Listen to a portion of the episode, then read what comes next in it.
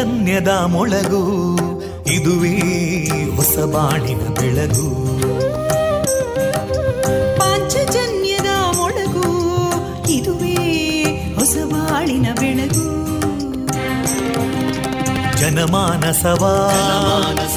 ಅರಳಿಸುವಂತ. ಅರಳಿಸುವಂತ. ಜನಮಾನಸವ ಅರಳಿಸುವಂತ. ವಿವೇಕವಾಣಿಯ ಮೊಳಗು ಸುಖ ದುಃಖಗಳಿಗೆ ತಾಕೊರಳಾಗುವ ನೆಲ ಪ್ರೀತಿಯದಿ ಮೊಳಗು. ಇದುವೇ ಹೊಸ ಬಾಣಿನ ಬೆಳಗು. ಇದುವೇ ಪಾಂಚಜನ್ಯದ ಮೊಳಗು. ಇದುವೇ ಪಾಂಚಜನ್ಯದ ಮೊಳಗು. ವಿವೇಕಾನಂದ ವಿದ್ಯಾವರ್ಧಕ ಸಂಘ ಪ್ರವರ್ತಿತ ರೇಡಿಯೋ ಪಾಂಚಜನ್ಯ. ಇದು ಜೀವ ಜೀವದ ಸ್ವರ ಸಂಚಾರ. ತೊಂಬತ್ತು ಬಿಂದು ಎಂಟು ಸ್ವರ ತರಾಂಗಗಳಲ್ಲಿ ಈ ಹೊತ್ತಿನ ಪ್ರಸಾರ ಕಾರ್ಯಕ್ರಮವನ್ನು ಆರಂಭಿಸುತ್ತಿದ್ದೇವೆ. ಆತ್ಮೀಯ ಶ್ರೋತೃ ಬಾಂಧವರಿಗೆ ರೇಡಿಯೋ ಪಾಂಚಜನ್ಯ ಸಮುದಾಯ ಬಾನುಲಿ ಕೇಂದ್ರ ಬಳಗದ ಪರವಾಗಿ ನಾನು ತೇಜಸ್ವಿನಿ ಮಾಡುವ ಪ್ರೀತಿಪೂರ್ವಕ ನಮಸ್ಕಾರಗಳು. ವಂದೇ ಮಾತರಂ. ವಂದೇ ಮಾತರಂ. सुजलां सुफलां मलयज शीतलां सस्यश्यामलां मातरं वन्दे मातरम्। शुभ्रजोत्स्ना पुलकितयामिनीं पुल्लकुसुमिता ध्रुमदळशोभिनीं सुहासिनीं सुमधुरभाषिणीं सुखदां वरदां मातरं वन्दे मातरम् कोटि कोटि कण्ठा कलकलनिनादकराले कोटि कोटि भुजैदृता करकलवाले अबलां केनो मायेतो बले बहुबलधारिणीं नमामि तारिणीं रिपुदलवारिणी मातरम् वन्दे मातरम् तुमि विद्या तुमि धर्मा तुमि हृदि तुमि मर्मा त्वं हि प्राणा शरीरे बाहुते तुमि मा शक्ति हृदये तुमि मा भक्ति तोमारयी प्रतिमागडी मन्दिरे मन्दिरे वन्दे मातरम् त्वं हि दुर्गा दशप्रहरणधारिणीं। कमलां कमलदलविहारिणीं। वाणीं विद्यादायिनीं। नमामि त्वां नमामि कमलाम् अमलामतुलां सुजलां सुफलां मातरं वन्दे मातरम् श्यामलां सरलां सुस्मितां भूषितां धरणीं भरणीं मातरं वन्दे मातरम् वन्दे मातरम्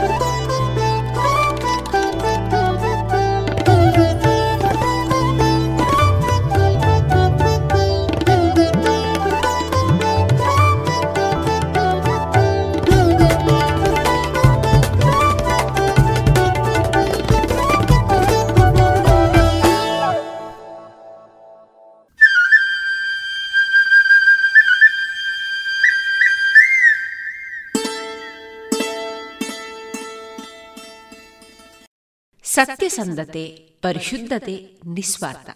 ಇವು ಎಲ್ಲಿಯಾದರೂ ಇರಲಿ. ಇವನ್ನ ಅಡಗಿಸುವ ಶಕ್ತಿ ಇಹಲೋಕದಲ್ಲಾಗಲಿ, ಪರಲೋಕದಲ್ಲಾಗಲಿ ಇಲ್ಲವೇ ಇಲ್ಲ. ಈ ಗುಣಗಳಿಂದ ಕೂಡಿದ್ದರೆ, ಆ ವ್ಯಕ್ತಿ ಬೇಕಾದರೆ ಈ ಪ್ರಪಂಚವನ್ನೇ ಎದುರಿಸಬಲ್ಲ. ಎನ್ನುವ ವಿವೇಕಾನಂದರ ಸೂಕ್ತಿಯನ್ನ ಸಾರುತ್ತಾ ಇಂದು ಪ್ರಸಾರಗೊಳ್ಳಲಿರುವ ಕಾರ್ಯಕ್ರಮ ಇಂತಿದೆ. ಮೊದಲಿಗೆ ಭಕ್ತಿಗೀತೆಗಳು. ವೈದ್ಯ ದೇವೋಭವ ಕಾರ್ಯಕ್ರಮದಲ್ಲಿ ಡಾಕ್ಟರ್ ನವೀನ್ ಚಂದ್ರ ಕುಲಾಲ್ ಅವರೊಂದಿಗೆ ಕೋವಿಡ್ಗಿಂತಲೂ ಡೆಂಗ್ಯೂ ಮಾರಣಾಂತಿಕ ಈ ಕುರಿತು ಸಂದರ್ಶನ, ಜಾಣ ಸುದ್ದಿಯಲ್ಲಿ ತುಂತುರು ಸುದ್ದಿಗಳು, ಕೊನೆಯಲ್ಲಿ ಭಾವಗೀತೆಗಳು ಪ್ರಸಾರವಾಗಲಿದೆ.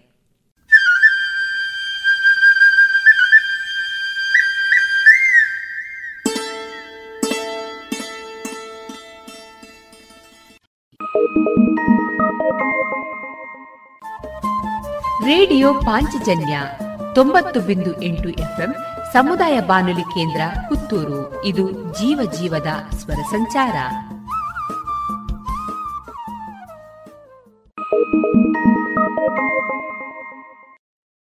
ಇದೀಗ ಮೊದಲಿಗೆ ಭಕ್ತಿ ಗೀತೆಗಳನ್ನ ಕೇಳೋಣ.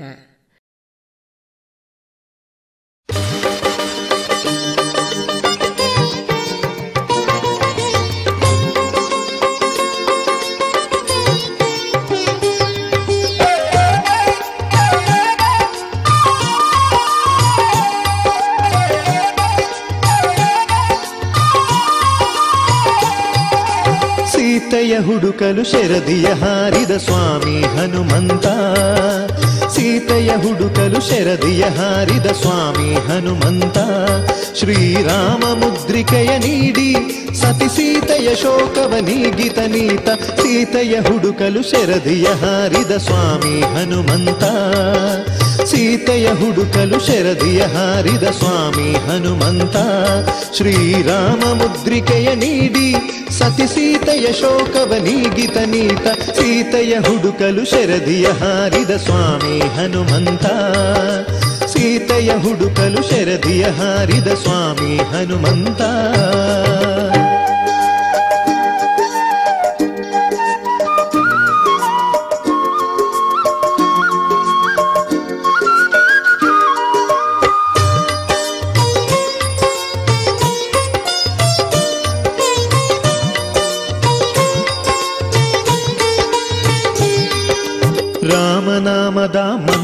ಪ್ರಿಯನೀತ ಲಂಕೆಯ ಸುಟ್ಟು ಬಂದ ದಿವ್ಯ ಚರಿತ ರಾಮನಾಮದ ಮಂತ್ರದ ಪ್ರಿಯನೀತ ಲಂಕೆಯ ಸುಟ್ಟು ಬಂದ ದಿವ್ಯ ಚರಿತ ಗಾನಲೋಲ ಗಾನ ವಿಶಾರದನು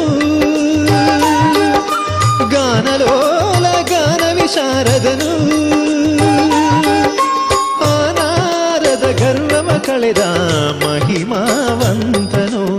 ಆನಾರದ ಕಳೆದ ಮಹಿಮಾವಂತನು.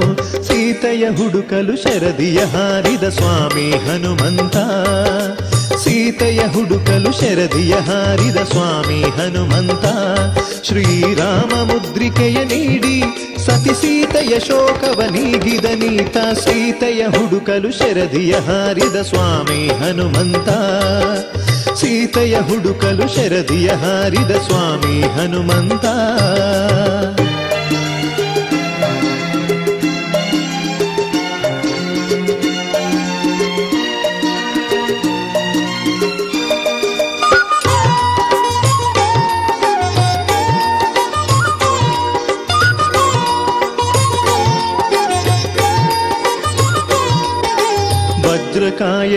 సవిత శక్తివంత వాయునందన ధీమంతను ఈత. వజ్రకాయను అమిత శక్తివంత వాయునందన ధీమంతను ఈత. జగన్నాటక సూత్రధారి ప్రియను. జగన్నా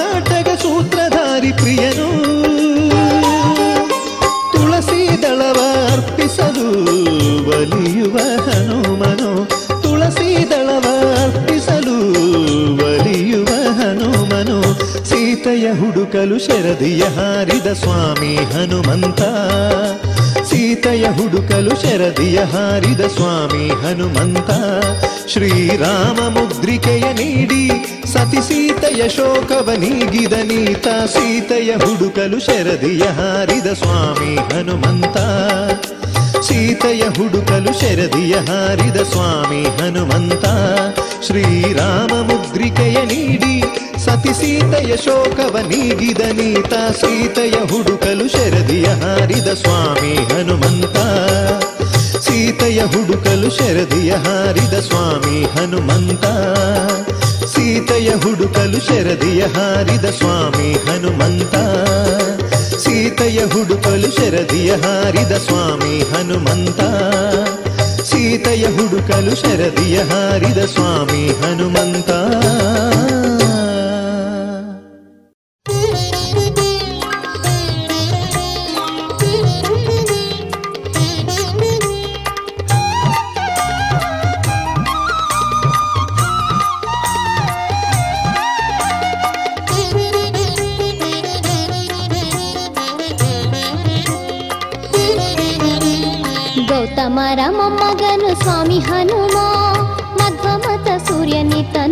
ಹನುಮ ಗೌತಮರ ಮೊಮ್ಮಗನು ಸ್ವಾಮಿ ಹನುಮ ಮಧ್ವಮತ ಸೂರ್ಯನಿತ ನಮ್ಮ ಹನುಮ ಭಕ್ತಿಯಿಂದ ಪ್ರಾರ್ಥಿಸಿ ಬೇಡಿದಾಗ ಪೂಜಿಸಿ ಭಕ್ತಿಯಿಂದ ಪ್ರಾರ್ಥಿಸಿ ಬೇಡಿದಾಗ ಪೂಜಿಸಿ ಹಾಡಿ ಒಲಿಸಿರಿ ಭಾಗ್ಯ ಹೊಂದಿರಿ ಹಾಡಿ ಒಲಿಸಿರಿ ಭಾಗ್ಯ ಹೊಂದಿರಿ ಗೌತಮರ ಮೊಮ್ಮಗನು ಸ್ವಾಮಿ ಹನುಮ ಮಧ್ವಮತ ಸೂರ್ಯನಿತ ನಮ್ಮ ಹನುಮ ಗೌತಮರ ಮೊಮ್ಮಗನು ಸ್ವಾಮಿ ಹನುಮ ಮಧ್ವಮತ ಸೂರ್ಯನಿತ ನಮ್ಮ ಹನುಮ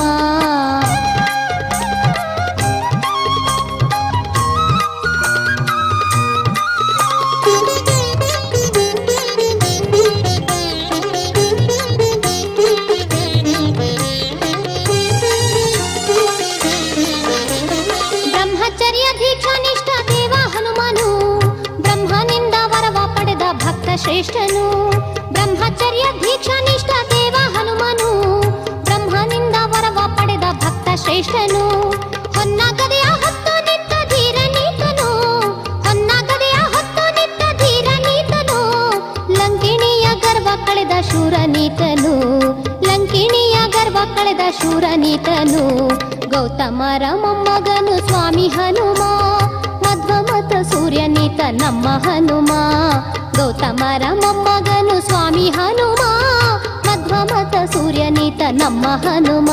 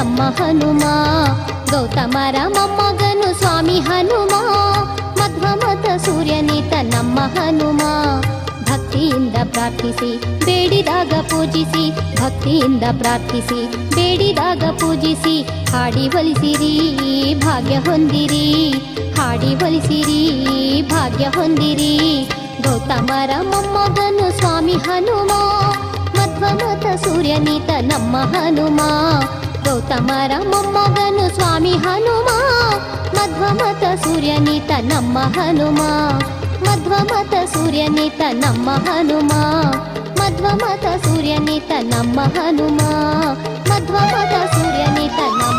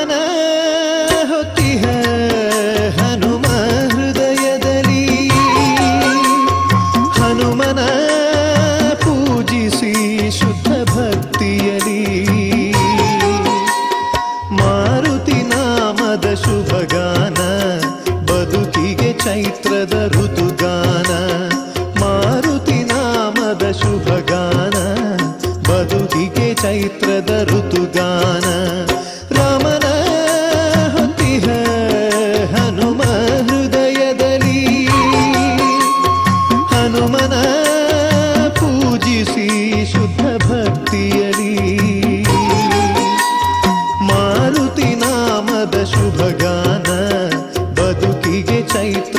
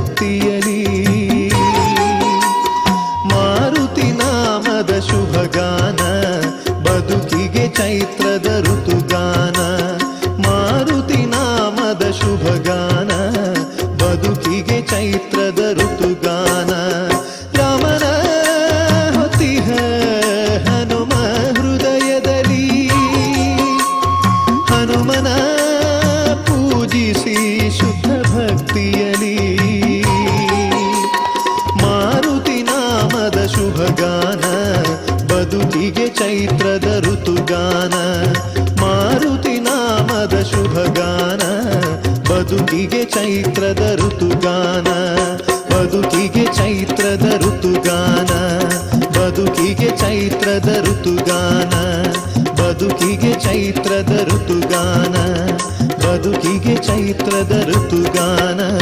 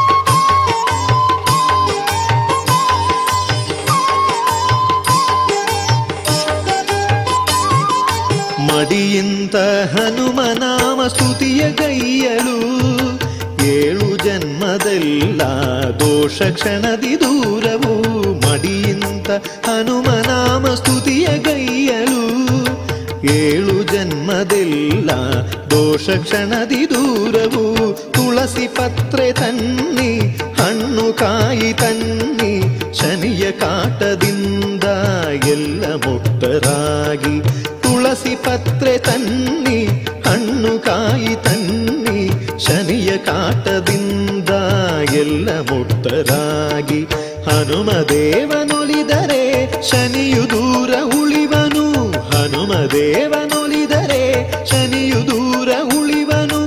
ನೂರ ಒಂದು ಹನುಮನ ನಾಮ ಭಜಿಸಿರಿ. ಭಜಿಸಿ ನಲೀರಿ ಸ್ವಾಮಿ ಹನುಮ ನಾಮವ. ಭಜಿಸಿ ನಲೀರಿ ಸ್ವಾಮಿ ಹನುಮ ನಾಮವ.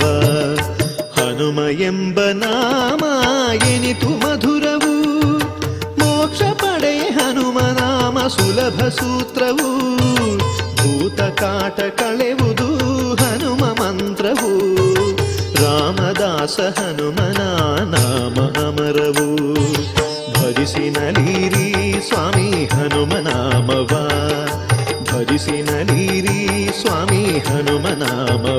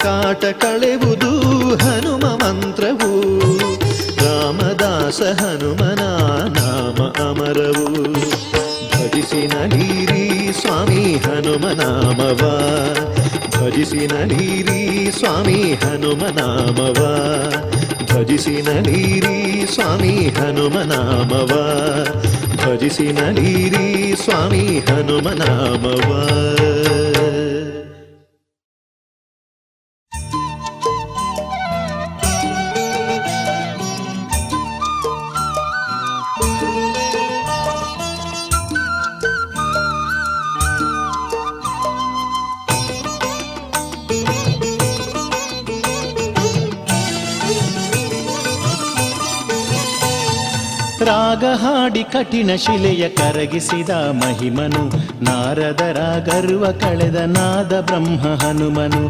ರಾಗ ಹಾಡಿ ಕಠಿಣ ಶಿಲೆಯ ಕರಗಿಸಿದ ಮಹಿಮನು, ನಾರದರ ಗರ್ವ ಕಳೆದ ನಾದ ಬ್ರಹ್ಮ ಹನುಮನು.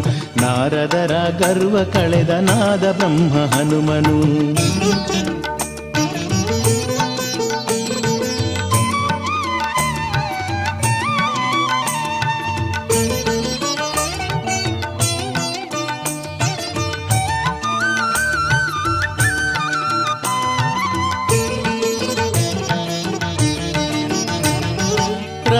ರಾಮನೆದುರು ಬಾಗಿ ಕುಳಿತ ದಿವ್ಯ ಶೂರನೀತನು, ಎದೆಯ ಬಗೆದು ರಾಮರನ್ನು ತೋರಿದಂತ ಭಕ್ತನೋ. ರಾಮನೆದುರು ಬಾಗಿ ಕುಳಿತ ದಿವ್ಯ ಶೂರನೀತನು, ಎದೆಯ ಬಗೆದು ರಾಮರನ್ನು ತೋರಿದಂತ ಭಕ್ತನು, ರಾಗರಹಿತನು, ಮೋಹದೂರನು, ಕಾಮರಹಿತನು ಕರುಣ ಸಾಂದ್ರನು ರಾಗರಹಿತನು, ಮೋಹದೂರನು, ಕಾಮರಹಿತನು ಕರುಣ ಸಾಂದ್ರನು ದಾಸನಾಗಿ ದೋಷ ನೀಗು ನಿತ್ಯ ಸ್ತುತ್ಯನು, ದಾಸನಾಗಿ ದೋಷ ನೀಗು ನಿತ್ಯ ಸ್ತುತ್ಯನು, ದಾಸನಾಗಿ ದೋಷ ನೀಗು ನಿತ್ಯ ಸ್ತುತ್ಯನು, ದಾಸನಾಗಿ ದೋಷ ನೀಗು ನಿತ್ಯ ಸ್ತುತ್ಯನು. ರಾಗ ಹಾಡಿ ಕಠಿಣ ಶಿಲೆಯ ಕರಗಿಸಿದ ಮಹಿಮನು. ನಾರದರ ಗರ್ವ ಕಳೆದ ನಾದ ಬ್ರಹ್ಮ ಹನುಮನು. ರಾಗ ಹಾಡಿ ಕಠಿಣ ಶಿಲೆಯ ಕರಗಿಸಿದ ಮಹಿಮನು. ನಾರದರ ಗರ್ವ ಕಳೆದ ನಾದ ಬ್ರಹ್ಮ ಹನುಮನು. ನಾರದರ ಗರ್ವ ಕಳೆದ ನಾದ ಬ್ರಹ್ಮ ಹನುಮನು.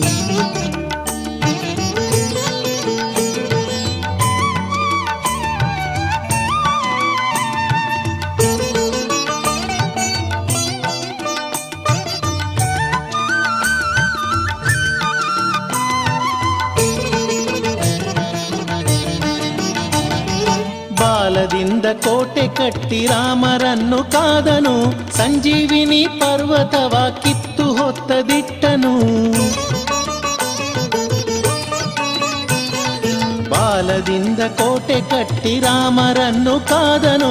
ಸಂಜೀವಿನಿ ಪರ್ವತವ ಕಿತ್ತು ಹೊತ್ತ ದಿಟ್ಟನು ಮಧುರ ಹೃದಯನು ಮಂಗಳಾಂಗನು. ದುರಿತ ಕಳೆಯುವ ದಿವ್ಯ ರೂಪನು ಮಧುರ ಹೃದಯನು, ಮಂಗಳಾಂಗನು, ದುರಿತ ಕಳೆಯುವ ದಿವ್ಯ ರೂಪನು, ಬಾಲಗ್ರಹದ ದೋಷ ಕಳೆವ ಭಕ್ತ ಜನರ ಪೀತನು ಬಾಲಗ್ರಹದ ದೋಷ ಕಳೆವ ಭಕ್ತ ಜನರ ಪೀತನು ಬಾಲಗ್ರಹದ ದೋಷ ಕಳೆವ ಭಕ್ತ ಜನರ ಪೀತನು ಬಾಲಗ್ರಹದ ದೋಷ ಕಳೆವ ಭಕ್ತ ಜನರ ಪೀತನು ರಾಗ ಹಾಡಿ ಕಠಿಣ ಶಿಲೆಯ ಕರಗಿಸಿದ ಮಹಿಮನು. ನಾರದರ ಗರ್ವ ಕಳೆದ ನಾದ ಬ್ರಹ್ಮ ಹನುಮನು. ರಾಗ ಹಾಡಿ ಕಠಿಣ ಶಿಲೆಯ ಕರಗಿಸಿದ ಮಹಿಮನು. ನಾರದರ ಗರ್ವ ಕಳೆದ ನಾದ ಬ್ರಹ್ಮ ಹನುಮನು. ನಾರದರ ಗರ್ವ ಕಳೆದ ನಾದ ಬ್ರಹ್ಮ ಹನುಮನು. ನಾರದರ ಗರ್ವ ಕಳೆದ ನಾದ ಬ್ರಹ್ಮ ಹನುಮನು.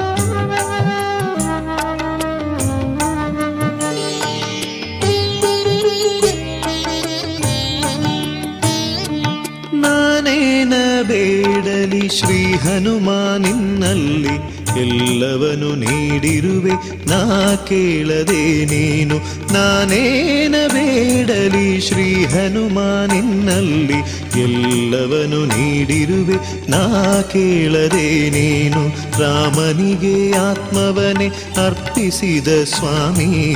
ರಾಮನಿಗೆ ಆತ್ಮವನೆ ಅರ್ಪಿಸಿದ ಸ್ವಾಮಿ. ದುಷ್ಟರ ವಧಿಸಿದ ಪಾವನ ಚರಣ. ದುಷ್ಟರ ವಧಿಸಿದ ಪಾವನ ಚರಣ. ನಾನೇನ ಬೇಡಲಿ ಶ್ರೀ ಹನುಮಾನಿನ್ನಲ್ಲಿ ಎಲ್ಲವನು ನೀಡಿರುವೆ, ನಾ ಕೇಳದೆ ನೀನು. ಎಲ್ಲವನು ನೀಡಿರುವೆ, ನಾ ಕೇಳದೆ ನೀನು.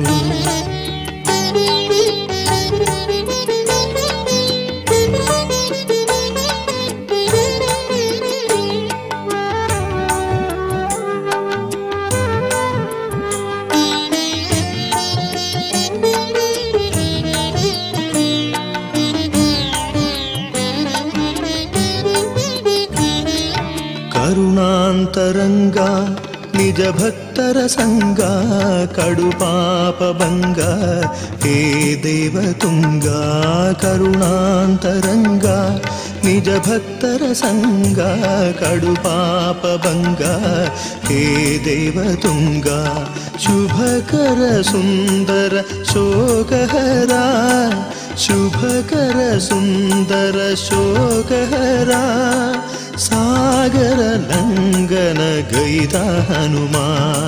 ಸಾಗರ ಲಂಗನ ಗೈದ ಹನುಮ. ನಾನೇನ ಬೇಡಲಿ ಶ್ರೀ ಹನುಮಾನಿನ್ನಲ್ಲಿ ಎಲ್ಲವನು ನೀಡಿರುವೆ. ನಾ ಕೇಳದೆ ನೀನು, ಎಲ್ಲವನು ನೀಡಿರುವೆ. ನಾ ಕೇಳದೆ ನೀನು.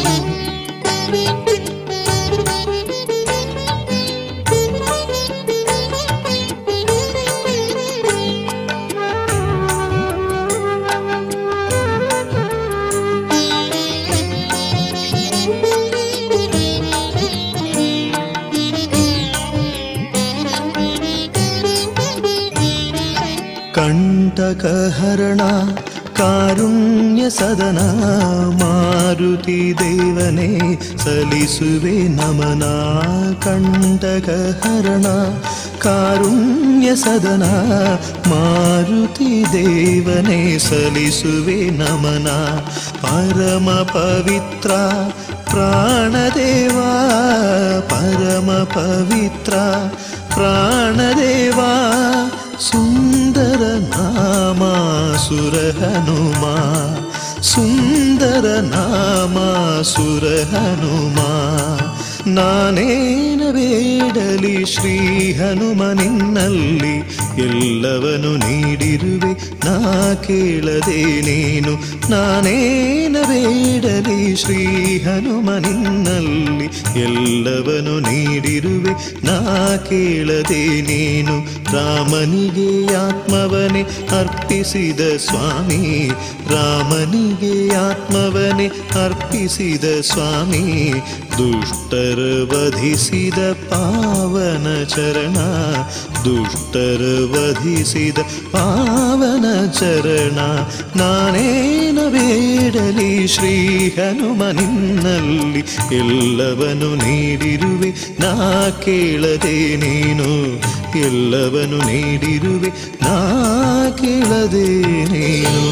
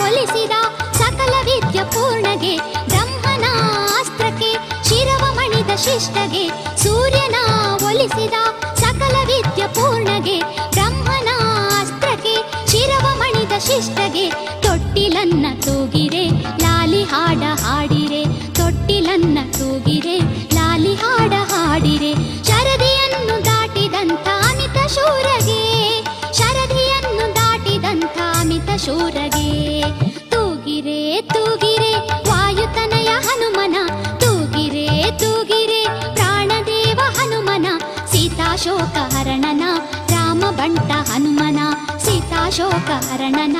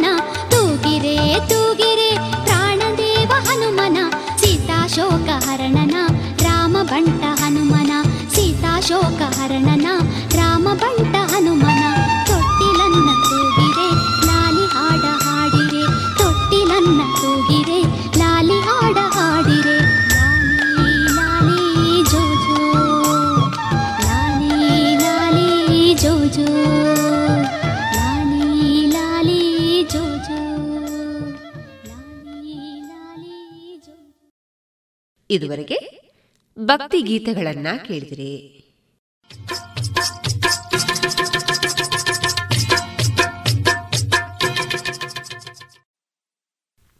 ಈ ಸಮಯದಲ್ಲಿ ಮನೆಯಲ್ಲಿ ಇರುವುದು ತುಂಬ ಮುಖ್ಯ ಅನ್ನೋದು ಕೇಳಿದ್ದೀರಾ? ಮತ್ತು ಯಾಕೆ ಎಂದು ಯೋಚಿಸಿದ್ದೀರಾ? ಪ್ರಾರ್ಥನೆ ಅಥವಾ ಸಮಾರಂಭಕ್ಕಾಗಿ ನಿಮ್ಮ ಮನೆಯಲ್ಲಿ ನೀವು ಜನರನ್ನು ಒಟ್ಟುಗೂಡಿಸಬೇಕೇ? ಹಾಲು ಅಥವಾ ತರಕಾರಿ ತರಲು ಹೊರಗೆ ಹೋಗಬೇಕೆ? ತೋಟದಲ್ಲಿ ಕೆಲಸ ಮಾಡಲು ಹೋಗಬೇಕೇ? ಈ ಪ್ರಶ್ನೆಗಳು ನಿಮ್ಮ ಮನಸ್ಸಿನಲ್ಲಿ ಇರಬಹುದು. ಇನ್ನೂ ಅನೇಕ ಪ್ರಶ್ನೆಗಳು ಇರಬಹುದು. ನಿಮ್ಮನ್ನು ಮತ್ತು ನಿಮ್ಮ ಕುಟುಂಬದವರನ್ನು ಕೊರೋನಾ ವೈರಸ್ನಿಂದ ರಕ್ಷಿಸಿಕೊಳ್ಳಲು ನೀವು ಮಾಡಬಹುದಾದ ಅತ್ಯಂತ ಮುಖ್ಯವಾದ ಕೆಲಸ ಎಂದರೆ ಮನೆಯಲ್ಲಿರುವುದು ಮನೆಯಲ್ಲಿ ಇರುವುದರಿಂದ ನಿಮಗೆ ಸೋಂಕು ಬರುವುದು ತಪ್ಪುತ್ತದೆ ಮತ್ತು ಬೇರೆಯವರಿಗೂ ನಿಮ್ಮಿಂದ ಸೋಂಕು ತಗಲುವುದಿಲ್ಲ. ಹಾಗಾಗಿ ಈ ಸಮಯದಲ್ಲಿ ಮನೆಗೆ ಬರುವ ಸ್ನೇಹಿತರು ಮತ್ತು ನಂಟರು ಕೂಡ ಕಡಿಮೆ ಇದ್ದರೆ ಒಳ್ಳೆಯದು. ಹೊರಗೆ ಹೋಗುವ ಮೊದಲು ಇವತ್ತು ಹೊರಗೆ ಹೋಗುವುದು ಅನಿವಾರ್ಯವೇ ಎಂದು ನಿಮ್ಮನ್ನು ನೀವು ಕೇಳಿಕೊಳ್ಳಬೇಕು. ಅವಶ್ಯಕ ಸಾಮಾನುಗಳನ್ನು ತರಲು ಕೆಲವೊಮ್ಮೆ ಡಾಕ್ಟರ್ ಹತ್ತಿರ ಹೋಗಲು ಮತ್ತು ಅವಶ್ಯಕವಾದರೆ ಕೆಲಸಕ್ಕೆ ಹೋಗಲು ಹೊರಗೆ ಹೋಗಬಹುದು. ನಿಮ್ಮ ಸ್ಥಳೀಯ ಸರ್ಕಾರದ ನಿರ್ಬಂಧಗಳನ್ನು ಪರಿಶೀಲಿಸಿ.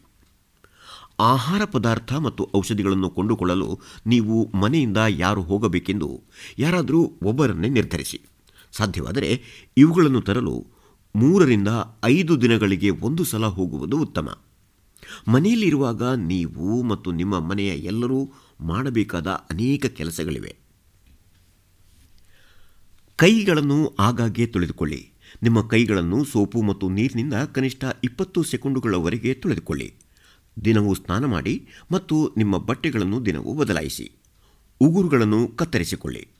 ಮನೆಯನ್ನು ಸೋಪು ಮತ್ತು ನೀರಿನಿಂದ ನಿಯಮಿತವಾಗಿ ತೊಳೆಯಿರಿ. ಹೆಚ್ಚಿನ ಸುರಕ್ಷತೆಗಾಗಿ ಫಿನೈಲ್ನಂತಹ ಕ್ರಿಮಿನಾಶಕ ದ್ರಾವಕಗಳನ್ನು ಬಳಸಬಹುದು. ಆಗಾಗ್ಗೆ ಮುಟ್ಟುತ್ತಿರುವಂತಹ ಸಾಮಾನ್ಯ ಮೇಲ್ಭಾಗಗಳು, ಅಂದರೆ ಮೇಜು, ಕುರ್ಚಿ, ಟಿವಿ ರಿಮೋಟ್ ಎಲ್ಲವನ್ನು ಇದರಲ್ಲಿ ಒರೆಸಬೇಕು.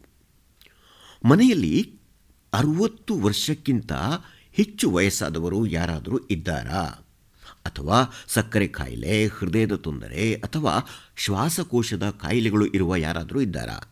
ಹೌದಾದರೆ ಅವರು ಮನೆಯಿಂದ ಹೊರಗೆ ಹೋಗದಂತೆ ನೋಡಿಕೊಳ್ಳಬೇಕು.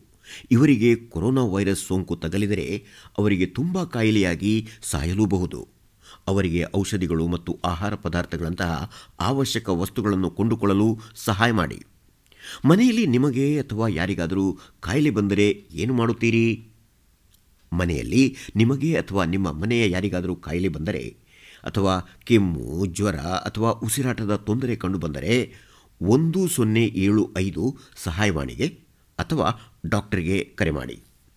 ಈ ಪರಿಸ್ಥಿತಿಯಲ್ಲಿ ನಿಮ್ಮ ನಿಯಮಿತ ಚೆಕಪ್ಗಾಗಿ ಡಾಕ್ಟರ್ ಹತ್ತಿರ ಹೋಗುವುದು ಬೇಡ. ಅವಶ್ಯವಿದ್ದರೆ ನಿಮ್ಮ ಡಾಕ್ಟರ್ಗೆ ಕರೆ ಮಾಡಿ. ನೀವು ಗರ್ಭಿಣಿಯಾಗಿದ್ದರೆ ನಿಮ್ಮ ಆಶಾ ಕಾರ್ಯಕರ್ತೆಗೆ ಕರೆ ಮಾಡಿ. ನಿಮ್ಮ ಚೆಕಪ್ ಮತ್ತು ಪರೀಕ್ಷೆಗಳಿಗಾಗಿ ಎಲ್ಲಿಗೆ, ಯಾವಾಗ ಹೋಗಬೇಕು ಎಂದು ಕೇಳಿಕೊಳ್ಳಿ.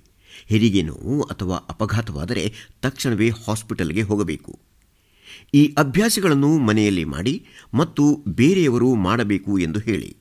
ಈ ಮುನ್ನೆಚ್ಚರಿಕೆಗಳನ್ನು ತೆಗೆದುಕೊಳ್ಳುವುದರಿಂದ ನೀವು ಮತ್ತು ನಿಮ್ಮ ಕುಟುಂಬದವರು ಸುರಕ್ಷಿತವಾಗಿರುತ್ತೀರಿ.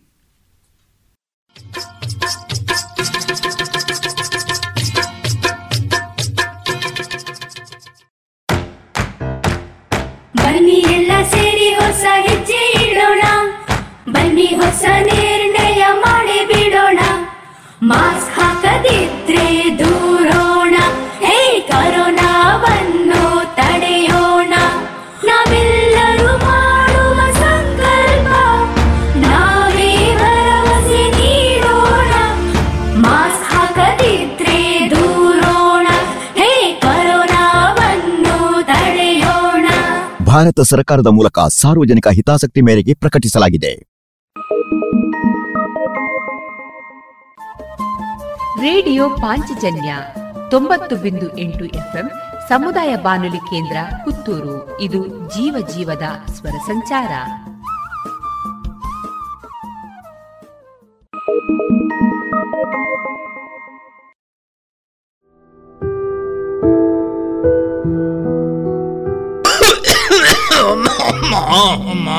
ತೆಮ್ಮ ಉಂಡಜ್ಜರೆ ತೆಮ್ಮ ತರವೇನೆ ಕೈಕಾರ್ಬೇನೆ ಪೂರ ಉಂಡು ಮಗ. ಅಮ್ಮ. ಮರ್ದದ ತೊಂಡರಾಜ್ಜರೆ ಮರ್ದಗ ಪೂರ ದಾಯಗ ಪೊಕ್ಕಡೆ ಖರ್ಚು ಪಾಡ್ನೆ ಮಗ. ಎಂಚ? ಮರ್ದಗ ಖರ್ಚಾಪುಂಡ ಅತ್ತ ಬೊಕ್ಕ ದಾದಾಜರೆ ದಿನಕ್ಕೊಂಜಿ ಹೊಸ ಹೊಸ ರೋಗಲು ತರೆದೆರ್ಪುನಗ ಮರ್ದು ದೆತೊಂಜಿಂಡ ಎಂಚ ಅಜ್ಜರೆ ನನ್ನ ಮರ್ದಗ ಆಪುನ ಖರ್ಚಿದ ತರೆ ಬೆಚ್ಚ ಬುಡ್ಲೆ ತಾಯ ತರೆ ಬೆಚ್ಚ ಬುಡೋಡು ಮಗ. ನಮ್ಮ ಪ್ರಧಾನ ಮಂತ್ರಿ ಜನೌಷಧಿ ಉಂಡತ ಅಜ್ಜರೆ ಅವು ಪೂರ ಇತ್ತೆ ಓಲುಂಡು ಮಗ ಈ ಪಣ್ಪಂದು ಮತ್ತೆ ಪುತ್ತೂರುಡ ಉಂಡತ ಅಜ್ಜರೆ? ಪುತ್ತೂರುಡು ಓಲಪ್ಪ.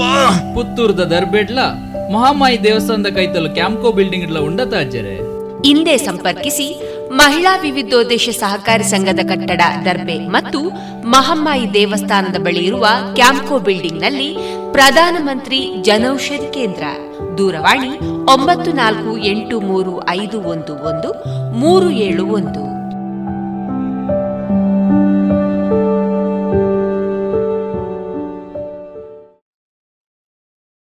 ಇನ್ನೀಗ ವೈದ್ಯ ದೇವೋಭವ ಕಾರ್ಯಕ್ರಮದಲ್ಲಿ ಜಿಲ್ಲಾ ಆಶ್ರಿತ ರೋಗಗಳ ನಿಯಂತ್ರಣಾಧಿಕಾರಿಯಾಗಿರುವ ಡಾಕ್ಟರ್ ನವೀನ್ ಚಂದ್ರ ಕುಲಾಲ್ ಅವರೊಂದಿಗೆ ಕೋವಿಡ್ಗಿಂತಲೂ ಡೆಂಗ್ಯೂ ಮಾರಣಾಂತಿಕ. ಈ ಕುರಿತು ಸಂದರ್ಶನವನ್ನ ಕೇಳೋಣ. ಇವರನ್ನ ಸಂದರ್ಶಿಸಲಿದ್ದಾರೆ ಡಾಕ್ಟರ್ ವಿಜಯ ಸರಸ್ವತಿ. ನಮಸ್ಕಾರ ಶ್ರೋತೃ ಬಾಂಧವರೇ. ರೇಡಿಯೋ ಪಾಂಚಜನ್ಯದ ವೈದ್ಯ ದೇವೋಭ ಕಾರ್ಯಕ್ರಮಕ್ಕೆ ನಿಮಗೆಲ್ಲರಿಗೂ ಆತ್ಮೀಯ ಸ್ವಾಗತ.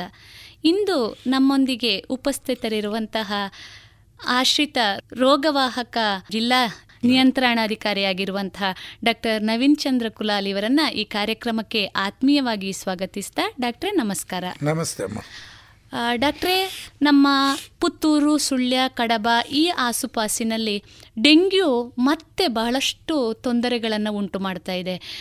ಕಳೆದ ಒಂದು ಎರಡು ತಿಂಗಳಿಂದ ನಾವು ಡೆಂಗ್ಯೂವಿನ ಸಂಖ್ಯೆಯನ್ನು, ಡೆಂಗ್ಯೂ ಪೀಡಿತ ವ್ಯಕ್ತಿಗಳ ಸಂಖ್ಯೆಯನ್ನು ನೋಡ್ತಾ ಹೋದರೆ ಆ ಸಂಖ್ಯೆ ಇವತ್ತು ದಿನದಿಂದ ದಿನಕ್ಕೆ ಜಾಸ್ತಿ ಆಗ್ತಾ ಇದೆ. ಜೊತೆಗೆ ರೋಗಿಗಳ ಸಂಖ್ಯೆ ಜಾಸ್ತಿ ಆಗ್ತಾ ಇದೆ. ಇದರಿಂದ ಬಳಲ್ತಾ ಇರುವಂಥವರ ಸಂಖ್ಯೆ ಜಾಸ್ತಿ ಆಗ್ತಾ ಇದೆ. ಡಾಕ್ಟ್ರೆ, ಇದರ ನಿಯಂತ್ರಣ ಹೇಗೆ? ಮತ್ತು ಈ ಡೆಂಗ್ಯೂ ಯಾಕೆ ಮತ್ತೆ ಮತ್ತೆ ತೀವ್ರವಾಗಿ ಕಾಡ್ತಾ ಇದೆ. ಒಂದಿಷ್ಟು ಮಾಹಿತಿಯನ್ನು ನೀಡಬಹುದೇ ಈಗ ಮೊದಲನೇದಾಗಿ ನೀವು ಹೇಳಿದ್ದು ತುಂಬ ಪ್ರಸ್ತುತವಾದ ಒಂದು ತೊಂದರೆ ಮಂಗ ನಿಮ್ಮ ಪುತ್ತೂರು ಕಡಬ ಸುಳ್ಯ ನೂರಕ್ಕೆ ನೂರು ಸರಿ. ಯಾಕೆಂತ ಹೇಳಿದರೆ ನಿಮ್ಮ ಪುತ್ತೂರಾಗಲಿ ಕಡಬ ಆಗಲಿ ಅಥವಾ ಸುಳ್ಯ ಆಗಲಿ ಕಳೆದ ಎರಡು ದಶಕಗಳಿಂದಲೂ ಇಲ್ಲಿ ಡೆಂಗು ಇದೆ. ಡೆಂಗು ಕಳೆದ ವರ್ಷ ಬಂದದ್ದಲ್ಲ ಹಿಂದಿನ ವರ್ಷ ಬಂದಲ್ಲ. ಸುಮಾರು ಇಪ್ಪತ್ತು ವರ್ಷದಿಂದ ಇಲ್ಲಿ ಡೆಂಗು ಮತ್ತೆ ಸುತ್ತಾಡ್ತಾನೆ ಇದೆ. ಅದರ ಅರ್ಥ ಏನು ಅಂತ ಹೇಳಿದ್ರೆ ಡೆಂಗು ವೈರಸ್ ಆಕ್ಟಿವ್ಲಿ ಇಲ್ಲಿ ಸರ್ಕ್ಯುಲೇಟ್ ಆಗ್ತಾ ಇದೆ ಅಂತ ಹೇಳ್ತಾರೆ. ಯಾಕೆ ಇಲ್ಲಿ ಬರ್ತಾ ಇದೆ ಅನ್ನೋದಕ್ಕೆ ತುಂಬ ವಿಷಾದವಾದ ಕಾರಣಗಳಿವೆ. ಮೊದಲನೇದಾಗಿ ನಮ್ಮ ನಿಮ್ಮಲ್ಲಿ ತೋಟಗಳು ಜಾಸ್ತಿ. ಈ ತೋಟಗಳು ಜಾಸ್ತಿ ಆದ ತಕ್ಷಣ ಜನರಲ್ಲಿ ಈ ಸೊಳ್ಳೆ ಉತ್ಪಾದನೆ ಬಗ್ಗೆ ಯೋಚನೆ ಕಮ್ಮಿ ಆಗ್ತದೆ. ಅದನ್ನೊಂದು ಅದು ಸಾಮಾನ್ಯ ಅನ್ನುವ ರೀತಿಯಲ್ಲಿ ಭಾವಿಸ್ತಾರೆ. ಎರಡು ಜಾಗದಲ್ಲಿ ಹಾಗೆ ಯೋಗಿಸ್ ಯೋಚಿಸ್ತಾರೆ. ಒಂದು ಹಟ್ಟಿ ದನದ ಹಟ್ಟಿ. ದನದ ಹಟ್ಟಿ ಅಂತೇಳಿ ಸೊಳ್ಳೆ ಇದ್ದೇ ಇರ್ತದೆ. ಅದೇ ರೀತಿ ತೋಟ ಅಂತ ಹೇಳಿದ ಮೇಲೆ ಸೊಳ್ಳೆ ಬೇಕೇ ಬೇಕಲ್ವಾ? ನಿಜವಾಗಿ ನೋಡಿದರೆ ಅದು ನಿಜ ಪ್ರಸ್ತು ಸತ್ಯ ಅಲ್ಲ. ನೀವು ಒಂದು ಹತ್ತು ವರ್ಷ ಹಿಂದೆ ನೋಡಿದರೆ ಆಗ ಜನರು ತೋಟವನ್ನು ಪ್ರತಿದಿನ ಬೆಳಿಗ್ಗೆ ಎದ್ದು ಒಂದು ತೋಟಕ್ಕೊಂದು ಸುತ್ತೋಡಿಯೋ ಅಭ್ಯಾಸ ಇತ್ತು. ಹಾಗೆ ಏನೆಲ್ಲ ಅಡಿಕೆ ಹಾಳೆಗಳು ಬಿದ್ದಿವೆ ಅಥವಾ ಏನೆಲ್ಲ ತೆಂಗಿನ ಕೊಂಬುಗಳು ಬಿದ್ದಿವೆ ತೆಂಗಿನ ಮಡಲುಗಳು ಏನು ಬಿದ್ದಿವೆ ಅವುಗಳನ್ನೆಲ್ಲ ಎತ್ತಿಕೊಂಡು ಮತ್ತೆ ಮನೆಗೆ ತಗೊಂಡ್ಬಂದು ಮನೆಯಲ್ಲಿ ಅದಕ್ಕೆ ಅಂತಲೇ ಒಂದು ಚಿಕ್ಕ ಮನೆ ಇತ್ತು. ಅದನ್ನೆಲ್ಲ ಶೇಖರಿಸಿ ಇಡ್ಲಿಕ್ಕೆ ಉರುವಲಾಗಿ ಉಪಯೋಗಿಸ್ತಾ ಇದ್ದರು ಇವತ್ತು ನಮಗೆ ಗ್ಯಾಸ್ ಬಂದಿದೆ ಉರುವಲಿನ ಅಗತ್ಯ ಇಲ್ಲ.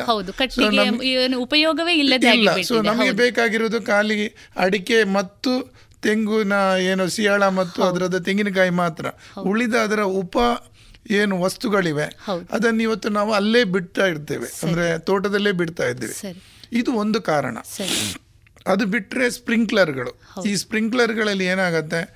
ನೀವು ಇಡೀ ಬೇಸಿಗೆಗಾಲದಲ್ಲಿ ಸ್ಪ್ರಿಂಕ್ಲರ್ ವಾರಕ್ಕೊಂದ್ಸಲ ಆದರೂ ಆನ್ ಇಡ್ತೀರಾ? ಸೊ ಅದರ ಒಳಗೆ ಒಂದಷ್ಟು ನೀರು ನಿಲ್ತದೆ. ಅದರ ಹತ್ತು ಸ್ಪ್ರಿಂಕ್ಲರ್ ಅಡಿ ಅಳವಡಿಸುವ ಜಾಗದಲ್ಲಿ. ಸೊ ಮಳೆಗಾಲ ಬಂದ ತಕ್ಷಣ ಅದನ್ನು ಯೂಸ್ ಮಾಡಲ್ಲ. ಸೊ ಅದರಲ್ಲೂ ನೀರು ನಿಲ್ತದೆ. ಸರಿ. ಇದು ಎರಡನೇ ಕಾರಣ. ಮೂರನೇದು ನಾವು ಇತ್ತೀಚೆಗೆ ನೋಡಿದ್ದು ನಿಮ್ಮ ಊರಲ್ಲಿ. ಈ ಜೇನು ಸಾಕಾಣಿಕೆ ಮಾಡುವಾಗ ಜೇನಿಗೆ ಇರುವೆ ಹೋಗದಾಗೆ ಅದರ ಕೆಳಗಡೆ ಒಂದು ಪ್ಲೇಟ್ ಇಡ್ತಾರೆ.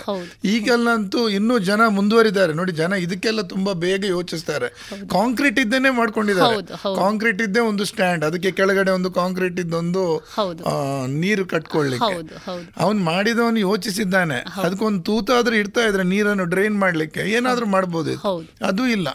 ಸೊ ಅಂಥದ್ರಲ್ಲಿ ನೀರು ನಿಂತ್ರೆ ನಾನು ಈಗ ಎಲ್ಲ ಹೇಳಿದ್ರಲ್ಲಿ ನೀರು ನಿಂತ್ರೆ ಈ ನೀರಲ್ಲಿ ಸೊಳ್ಳೆ ಮೊಟ್ಟೆ ಇಡ್ತದೆ ಮೊಟ್ಟೆ ಇಟ್ಟಂಥ ಮೊಟ್ಟೆ ಒಡ್ಡಿದ್ದು ಸೊಳ್ಳೆಗಳು ಸಾವಿರಾರು ಸಂಖ್ಯೆಯಲ್ಲಿ ಬರ್ತದೆ. ಅದಕ್ಕೆ ನಿಮ್ಮ ತೋಟದಲ್ಲಿ ಸೊಳ್ಳೆ ಸೊಳ್ಳೆ ಜಾಸ್ತಿ ಸೊಳ್ಳೆ ಜಾಸ್ತಿ ಅಂತ ಹೇಳುದೇ ಹೊರತು. ತೋಟ ಅಂದ ಕೂಡಲೇ ಸೊಳ್ಳೆ ಇರಲೇಬೇಕು ಅಂತ ಇಲ್ಲ. ಸರಿ. ಹೆಚ್ಚಿನ ಅಂಶ ನಾವು ಮುಖ್ಯವಾಗಿ ಬಿಟ್ಟದ್ದು ಇನ್ನೊಂದು ಅಂತ ಹೇಳಿದ್ರೆ ನಿಮ್ಮ ಈಗಿನ ನಮ್ಮ ಕೃಷಿ ಮೊದಲು ಇಪ್ಪತ್ತು ವರ್ಷ ಮೊದಲು ಖಂಡಿತ ರಬ್ಬರ್ ನಮ್ಮದಲ್ಲ.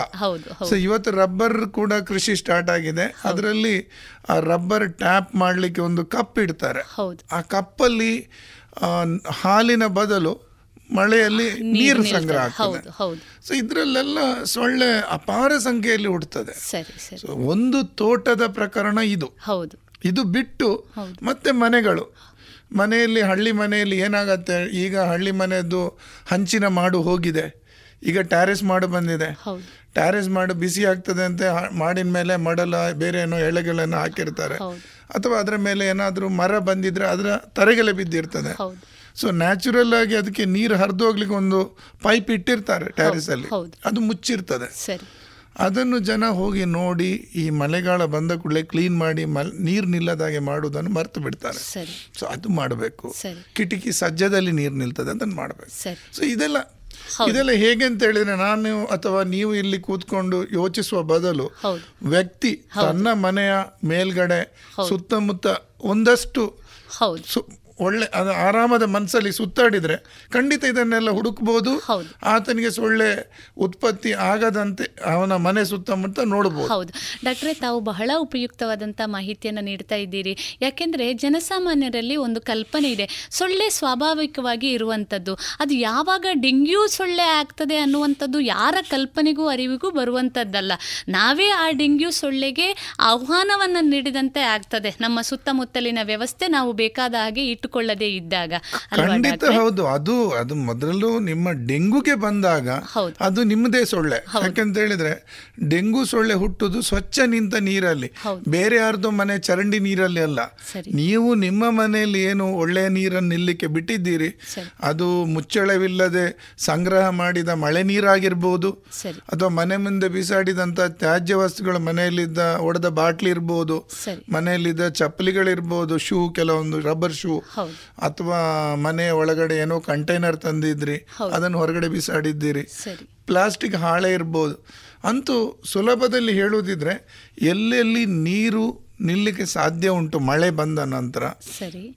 ನಾವಾಗಿ ಮಾಡಿದ್ದು ನ್ಯಾಚುರಲ್ ಆಗಿ ನೀರುವುದು ಹರಿದು ಹೋಗ್ತದೆ. ನೋಡಿ ಪ್ರಕೃತಿ ಕೂಡ ತುಂಬಾ ಚೆನ್ನಾಗಿ ಮಾಡಿದೆ. ಮಳೆ ನೀರನ್ನು ಅದರ ಮಳೆ ನೀರು ಪ್ರಕೃತಿಗೆ ಬಿದ್ದಿದ್ದು ಎಲ್ಲೂ ನಿಲ್ಲಲ್ಲ. ಅದು ಅದರಷ್ಟಿಗೆ ಹರಿದು ಹೋಗ್ತದೆ. ಒಂದು ವೇಳೆ ನಿಂತರೂ ಅದರಲ್ಲಿ ಮೀನುಗಳು ಬೇರೆ ಏನೋ ಇರ್ತವೆ ಅವುಗಳ ಅವುಗಳ ಲಾರ್ವವನ್ನು ತಿಂತವೆ. ನೀವಾಗಿ ಏನು ನೀರು ನಿಲ್ಲಿಸಿದ್ದೀರಿ ಅದರಲ್ಲಿ ಮಾತ್ರ ಸೊಳ್ಳೆ ಆಗ್ತದೆ. ಸೊ ಇವತ್ತಿನ ಈ ಇಡೀ ಸೊಳ್ಳೆ ಜಾಸ್ತಿ ಆಗ್ಲಿಕ್ಕೆ ಕಾರಣ ನಾವೇ. ಅದಕ್ಕೆ ಪ್ರಕೃತಿ ಅಲ್ಲ. ಸೊ ಅದನ್ನೊಂದಷ್ಟು ಯೋಚಿಸಿ ಅದರ ಬಗ್ಗೆ ನಾವು ಜಾಗ್ರತೆ ವಹಿಸಿದ್ರೆ ಟೈರ್ಗಳು ನೀವು ನಿಮ್ಮ ಮನೆ ವಾಹನದ್ದು ಟೈರ್ ಬದಲಿ ಮಾಡ್ಲಿಕ್ಕೆ ಟೈರ್ ತಗೋ ಹೋಗ್ತೀರಿ. ಹಳೆ ಟೈರನ್ನು ಯಾಕೆ ತಗೊಂಬರ್ತೀರಿ ಮನೆಗೆ ಅಂತ ನನಗೆ ಇವತ್ತಿಗೂ ಅರ್ಥ ಆಗೋದಿಲ್ಲ. ಅದು ನಮಗೆ ಪ್ರಯೋಜನ ಇಲ್ಲ. ಅಲ್ಲ ಅದನ್ನ ಯಾವುದಾದ್ರೂ ಅಲಂಕಾರಿಕವಾಗಿ ಯೂಸ್ ಮಾಡುವಂತ ವ್ಯವಸ್ಥೆ ಇದ್ರೆ ಅದನ್ನ ಯೂಸ್ ಮಾಡಿ. ಆದ್ರೆ ಅಗತ್ಯ ಏನು ಅಂತ ಹೇಳಿದ್ರೆ ಅದರ ಒಳಗಡೆ ನೀರು ನಿಲ್ಬಾರ್ದು. ನಾನು ಟೈರನ್ನೇ ಯಾಕೆ ಹೇಳ್ತೀನಿ ಅಂತ ಹೇಳಿದ್ರೆ ಟೈರಲ್ಲಿ ಒಂದು ಸಲ ನೀರು ನಿಂತರೆ ಅದನ್ನು ತೆಗಿಲಿಕ್ಕೆ ಅಷ್ಟು ಸುಲಭ ಇಲ್ಲ ನಿಮಗೆ. ಬೇರೆ ಆ ಉಳಿದ ಹಾಳೆಯಲ್ಲಿರುವುದು ಅಥವಾ ಕಂಟೈನರಲ್ಲಿ ಅಥವಾ ಬಾಟ್ಲಿಗಳಲ್ಲಿರೋ ನೀರನ್ನು ಮಗಿಚಿ ಹಾಕ್ಬೋದು ಹೌದು. ನೀವು ಇವತ್ತು ನಿಮ್ಮ ಮನೆಯಲ್ಲಿ ಒಂದು ಟೈರ್ ಒಳಗಡೆ ನೀರು ಇದ್ರೆ ತೆಗಿಲಿಕ್ಕೆ ಟ್ರೈ ಮಾಡಿ. ಖಂಡಿತ ಸುಲಭ ಇಲ್ಲ. ಸುಲಭವಲ್ಲ ಹೌದು. ಡಾಕ್ಟ್ರೆ ಇನ್ನೂ ಒಂದು ಮುಖ್ಯವಾಗಿ ಈಗ ನಾವು ಸೊಳ್ಳೆಯಿಂದ ಇಡೀ ಸೊಳ್ಳೆಯಿಂದ ಇದು ಹರಡ್ತದೆ ಅನ್ನುವಂಥ ಮಾಹಿತಿಯನ್ನು ನೀಡಿದಿರಿ. ಈಗ ವೈಜ್ಞಾನಿಕವಾಗಿ ನಾವು ನೋಡೋದಾದರೆ ಈಗ ಕೊರೋನಾದಂಥ ಕಾಯಿಲೆಗಳು ಒಂದು ವೈರಸ್ಸಿನ ರೂಪದಲ್ಲಿ ಬರ್ತದೆ. ಕೆಲವೊಂದು ಕಾಯಿಲೆಗಳು ಬ್ಯಾಕ್ಟೀರಿಯಾದ ರೂಪದಲ್ಲಿ ಬರ್ತದೆ. ಈ ಡೆಂಗ್ಯೂ ಅನ್ನುವಂಥದ್ದು ಸೊಳ್ಳೆಗಳ ಮೂಲಕ ಬರ್ತದೆ. ಡಾಕ್ಟ್ರೆ ಈ ಸೊಳ್ಳೆಯಲ್ಲಿ ಈ ಒಂದು ರೋಗ ಉತ್ಪತ್ತಿ ಮಾಡುವಂಥ ಆ ಗುಣವನ್ನು ಉತ್ಪತ್ತಿ ಆಗುವುದಕ್ಕೆ ಏನಾದರೂ ವೈಜ್ಞಾನಿಕವಾದ ಹಿನ್ನೆಲೆ ಇದೆ ಅದರ ಬಗ್ಗೆ ಮಾಹಿತಿಯನ್ನು ನೀಡಬಹುದು ಖಂಡಿತ ಹೌದು. ನೋಡಿ ನಾವು ಎಲ್ಲೋ ಅದನ್ನು ಮರೆತೇ ಹೋಗಿದ್ದೇವೆ. ಕೊರೋನಾ ಏನು ವೈರಸ್ ಇದೆ? ಆ ವೈರಸ್ಸು ಡೆಂಗು ವೈರಸ್ಸು ತುಂಬ ದೂರ ದೂರ ಇಲ್ಲ. ಸೊಳ್ಳೆ ರೋಗ ವಾಹಕ ಸೊಳ್ಳೆ ವಾಹನ. ಹೌದು.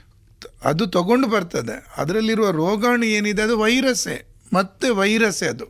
ಆ ವೈರಸ್ಸಿಗೂ ಕೋವಿಡ್ ವೈರಸ್ಸಿಗೂ ತುಂಬ ಸಾಮ್ಯತೆ ಇದೆ. ತುಂಬ ಹತ್ತಿರ ಹತ್ತಿರ. ಸೊ ಒಂದು ಸಲ ಒಬ್ಬ ವ್ಯಕ್ತಿಗೆ ಡೆಂಗು ಬಂದರೆ ಅವನ ದೇಹದಲ್ಲಿ ಆ ವೈರಸ್ ಇರ್ತದೆ ಡೆಂಗು ವೈರಸ್ ಇರುತ್ತೆ. ಸೊಳ್ಳೆ ಕಚ್ಚುವಾಗ ಸೊಳ್ಳೆಯ ದೇಹವನ್ನು ಸೇರ್ತದೆ ಅದು.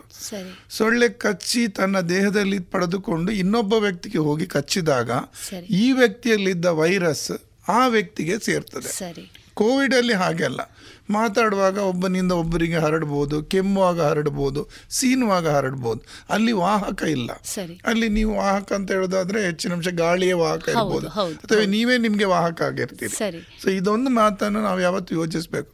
ರೋಗಾಣು ವೈರಸ್ ತೆಗೆದುಕೊಂಡು ಬರ್ತಾ ಇರೋದು ಸೊಳ್ಳೆ. ಅದಕ್ಕೂ ಕೋವಿಡ್ಗೆ ಏನು ಒಂದು ವ್ಯತ್ಯಾಸ ಅಂತ ಹೇಳಿದ್ರೆ ಕೋವಿಡ್ ಅಲ್ಲಿ ಯಾರಿಗೆ ರೋಗ ಬಂದಿದೆ ಅವನನ್ನು ಕಟ್ಟಿಟ್ರೆ ಆಯ್ತು ನೀವು. ಅದು ಅವನನ್ನು. ಒಂದು ಜಾಗ್ರತೆಯಲ್ಲಿ ಒಂದು ಮೂಲೆಯಲ್ಲಿ ಇಟ್ಟು ಅವನಿಗೆ ಮಾಸ್ಕ್ ಹಾಕಿ ಜಾಗ್ರತೆ ಮಾಡಿದ್ರೆ ಅವನಿಂದ ಇನ್ನೊಬ್ರಿಗೆ ಹರಡುದಿಲ್ಲ ಆದರೆ ಡೆಂಗು ಅಲ್ಲಿ. ಹಾಗಲ್ಲ ನೀವು ಅವನನ್ನು ಮೂಲೆ ಇಟ್ಟರೆ ಸಾಕಾಗೋದಿಲ್ಲ ಅಲ್ಲಿ ಸೊಳ್ಳೆ ಕೂಡ ಇಲ್ಲದಾಗೆ ನೋಡಬೇಕು. ಯಾಕಂದ್ರೆ ಅವನಿಗೆ ಅವನ ಮೂಲೆಯಲ್ಲಿ ಕೂತ್ರು ಅವನಿಗೆ ಸೊಳ್ಳೆ ಕಚ್ಚಿದ್ರೆ, ಆ ಸೊಳ್ಳೆ ಹೊರಗಡೆ ಹೋದ್ರೆ ಇನ್ನೊಮ್ಮನಿಗೆ ಕಚ್ಚಿದ್ರೆ ಸಾಕು. ಹೌದು. ಬಹಳ ಉಪಯುಕ್ತವಾದಂಥ ಮಾಹಿತಿ ನಮ್ಮ ಶ್ರೋತೃ ಬಾಂಧವರು ಇದನ್ನು ಖಂಡಿತವಾಗಿ ಆಲಿಸಲೇಬೇಕು. ಯಾಕೆಂತ ಹೇಳಿದರೆ, ಒಂದು ಯಾವ, ಒಂದು ಹಾವನ್ನು ನೋಡಿದಾಗ ನಾವು ಯಾವ ಹಾವಿನಲ್ಲಿ ಯಾವ ವಿಷ ಇದೆ ಅನ್ನೋದು ಮೇಲ್ನೋಟಕ್ಕೆ ಗೊತ್ತಾಗೋದಿಲ್ಲ. ಹಾವನ್ನು ಪರೀಕ್ಷಿಸಿದಾಗ ನಿಜವಾಗಿ ಅದರ ಗುಣಲಕ್ಷಣಗಳು ಗೊತ್ತಿದ್ದವನಿಗೆ ಅದು ವಿಷಪೂರಿತ ಹಾವೋ, ವಿಷ ಅಲ್ಲದ ಹಾವು. ಅದೇ ರೀತಿ ಸೊಳ್ಳೆ ಸಾಮಾನ್ಯವಾಗಿ ನಮ್ಮ ಮುಂದೆ ಇದೆ. ಕಚ್ಚಿದ್ರೆ ಏನೂ ಆಗೋದಿಲ್ಲ ಅನ್ನುವಂಥ ಭಾವನೆ ಇದ್ದರೆ ಖಂಡಿತವಾಗಿ ಈ ರೋಗವನ್ನು ನಿರ್ಮೂಲನೆ ಮಾಡ್ಲಿಕ್ಕೆ ಸಾಧ್ಯ ಇಲ್ಲ ಅಲ್ವಾ ಡಾಕ್ಟರ್? ಖಂಡಿತ. ಅದರಲ್ಲೂ ನೀವು ಪುತ್ತೂರಲ್ಲಿ ಈಗಿನ ಸಮಯದಲ್ಲಿ ಎಲ್ಲಾ ಸೊಳ್ಳೆಯನ್ನು ಡೆಂಗು ಸೊಳ್ಳೆ ಅಂತಲೇ ಪರಿಗಣಿಸಿ. ಯಾಕಂತ ಹೇಳಿದ್ರೆ ಇಲ್ಲಿ ಅಷ್ಟೊಂದು ಸೊಳ್ಳೆಗಳು ಆಗಿವೆ. ಅಷ್ಟೊಂದು ರೋಗ ಕೂಡ ಬರ್ತಾ ಇದೆ. ಹೌದು. ಸೊ ಸೊಳ್ಳೆಯಿಂದ ಕಚ್ಚಿಸಿಕೊಳ್ಳದೆ ಇರುವುದೇ ಅತ್ಯಂತ ಸುಲಭವಾದ ಉಪಾಯ. ಸರಿ. ಡಾಕ್ಟ್ರಿ ಇನ್ನೂ ಒಂದು ಮುಖ್ಯವಾಗಿ ಈ ಸಾಮಾನ್ಯವಾಗಿ ಒಂದು ಕಾಯಿಲೆ ಬಂದಾಗ ಮತ್ತೆ ಆತನಿಗೆ ಕಾಯಿಲೆ ಬರುವ ತೀವ್ರತೆ ಕಡಿಮೆ ಅನ್ನೋದನ್ನ ನಾವು ಕೇಳಿದ್ದೇವೆ. ಆದರೆ ಈಗ ಈ ಡೆಂಗ್ಯೂ ಬಂದವನಿಗೆ ಮತ್ತೆ ಅದು ಮರಿಕಳಿಸುವ ಸಾಧ್ಯತೆ ಇದೆಯೇ? ಖಂಡಿತ ಹೌದು. ಅಷ್ಟೇ ಅಲ್ಲದೆ ನೀವು ಹೇಳಿದ ಇನ್ನೊಂದು ಮಾತು ಕೂಡ ಇಲ್ಲಿ ಉಲ್ಟಾ. ಉಳಿ ಉಳಿದ ಕಾಯಿಲೆ ಒಂದು ಸಲ ಬಂದು ಹೋದರೆ ದೇಹಕ್ಕೆ ಅದರ ಗುರ್ತ ಸಿಗ್ತದೆ. ಅದು ಇನ್ನೊಂದು ಸಲ ಜಾಗ್ರತೆ ಮಾಡ್ತದೆ. ಡೆಂಗುವಲ್ಲಿ ಹಾಗಲ್ಲ. ಡೆಂಗುವಲ್ಲಿ ನಾಲ್ಕು ಪ್ರಭೇದ ಇದೆ. Den one den two den three den four ಅಂತ ಹೇಳ್ತೀವಿ. ಸೊ ಒಂದು ಪ್ರಭೇದ ಬಂದು ಇನ್ನೊಂದು ಪ್ರಭೇದ ಬಂದಾಗ ದೇಹ ವಿಪರೀತವಾಗಿ ವರ್ತಿಸಿ ಸಾವು ಸಂಭವಿಸುವ ಸಾಧ್ಯತೆ ಇರ್ತದೆ. ಸೊ ಡೆಂಗು ಯಾವಾಗ ಎರಡನೇ ಸಲ ಬರ್ತದೋ ಆಗ ತೊಂದರೆಗಳು ಜಾಸ್ತಿ. ಅದಕ್ಕೋಸ್ಕರ ನಾವು ಹೇಳೋದು ಒಬ್ಬನಿಗೆ ಡೆಂಗು ಬಂತು ಕೂಡಲೇ ಜಾಗ್ರತೆ ವಹಿಸಿ. ಅವನಿಂದ ಇನ್ನೊಬ್ಬನಿಗೆ ಹರಡದಾಗೆ ನೋಡಿ. ಅವನಿಗೆ ಮತ್ತೆ ಬರದಂತೆ ನೋಡಿ. ಇದೆಲ್ಲ ನೋಡುವುದೇನು? ತುಂಬಾ ಸುಲಭ. ಸೊಳ್ಳೆ ಕಚ್ಚದಾಗೆ ನೋಡಬೇಕು.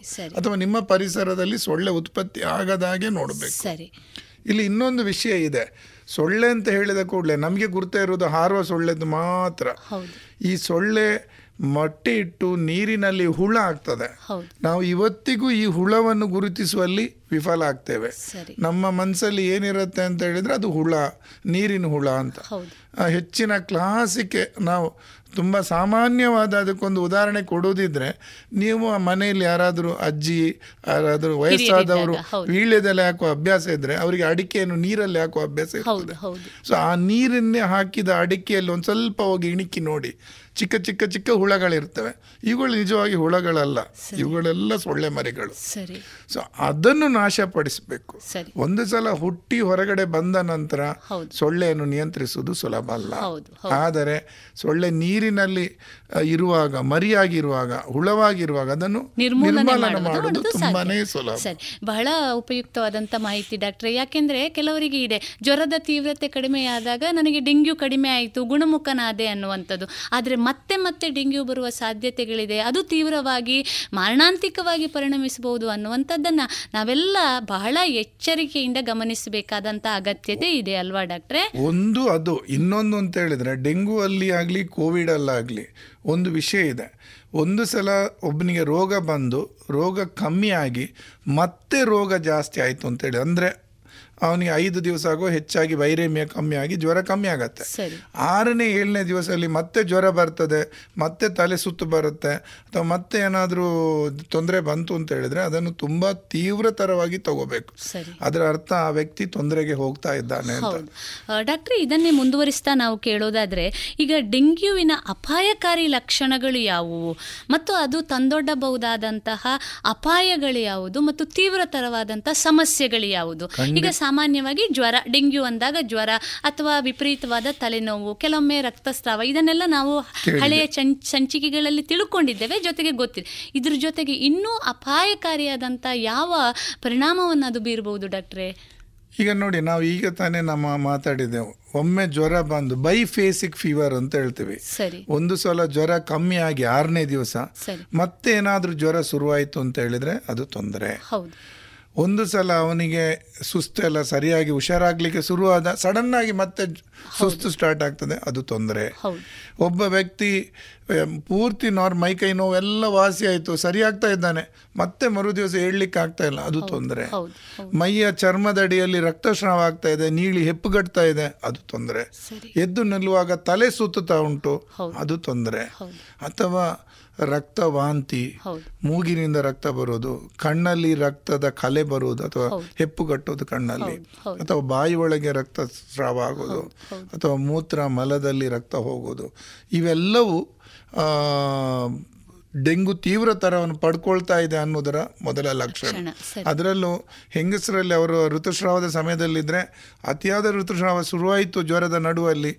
ಅದು ಇನ್ನೂ ಏನೋ ತೊಂದರೆಯನ್ನು ಉಂಟು ಮಾಡ್ತಾ ಇದೆ ಅನ್ನೋದಕ್ಕೆ ಮೊದಲ ಸೂಚನೆ. ಹೌದು ಹೌದು. ಅದು ಗಮನಿಸೋದು ಸಾಧ್ಯವಾಗದೆ ಹೋಗದೆ ಇರುವಂತ ಸಾಧ್ಯತೆಗಳೇ ತುಂಬಾ ಜಾಸ್ತಿ ಅಂದ್ರೆ. ಅವ್ರು ಹೇಳಲ್ಲ ಮತ್ತೆ ಒಂದು ರೀತಿ ಹಂತದಿಂದ ಜಾಸ್ತಿ ಆದ್ಮೇಲೆ ಬರ್ತಾರೆ. ಸೊ ಮೊದಲನೇದಾಗಿ ಏನು ಅಂತ ಹೇಳಿದ್ರೆ ಡೆಂಗು ರೋಗಿಗೆ ಎಲ್ಲ ರೋಗಿಗೆ ಆಸ್ಪತ್ರೆ ಅಗತ್ಯ ಇಲ್ಲ. ಸರಿ. ಅವನಿಗೆ ಬೇಕಾಗಿರೋದು ಸಾಕಷ್ಟು ನೀರ ನೀರಿನಂಶ ಅಂಶ. ಅದು ನೀರಾಗಿ ಕೊಡ್ಬೋದು ಹಣ್ಣಿನ ರಸವನ್ನಾಗಿ ಕೊಡ್ಬೋದು ಅಥವಾ ಗಂಜಿ ಆದರೂ ತಗೋಬಹುದು ಇಲ್ಲಿ ಇನ್ನೊಂದು ಮಾತು ಹಣ್ಣಿನ ರಸ ಅಂತ ಹೇಳಿದ ಕೂಡಲೇ ನೀವು ಹೊರಗಡೆ ನಿಮ್ಮ ಜ್ಯೂಸ್ ಅಂಗಡಿಯಲ್ಲಿ ಸಿಗುವ ಹಾಗೆ ಮತ್ತೆ ಸಕ್ಕರೆ ಹಾಕಿ ನೀವು ಜ್ಯೂಸ್ ಕುಡಿದ್ರೆ ಮತ್ತೆ ಸಕ್ಕರೆ ಅಂಶ ಜಾಸ್ತಿ ಆಗಿ ತೊಂದರೆ ಆಗುತ್ತೆ.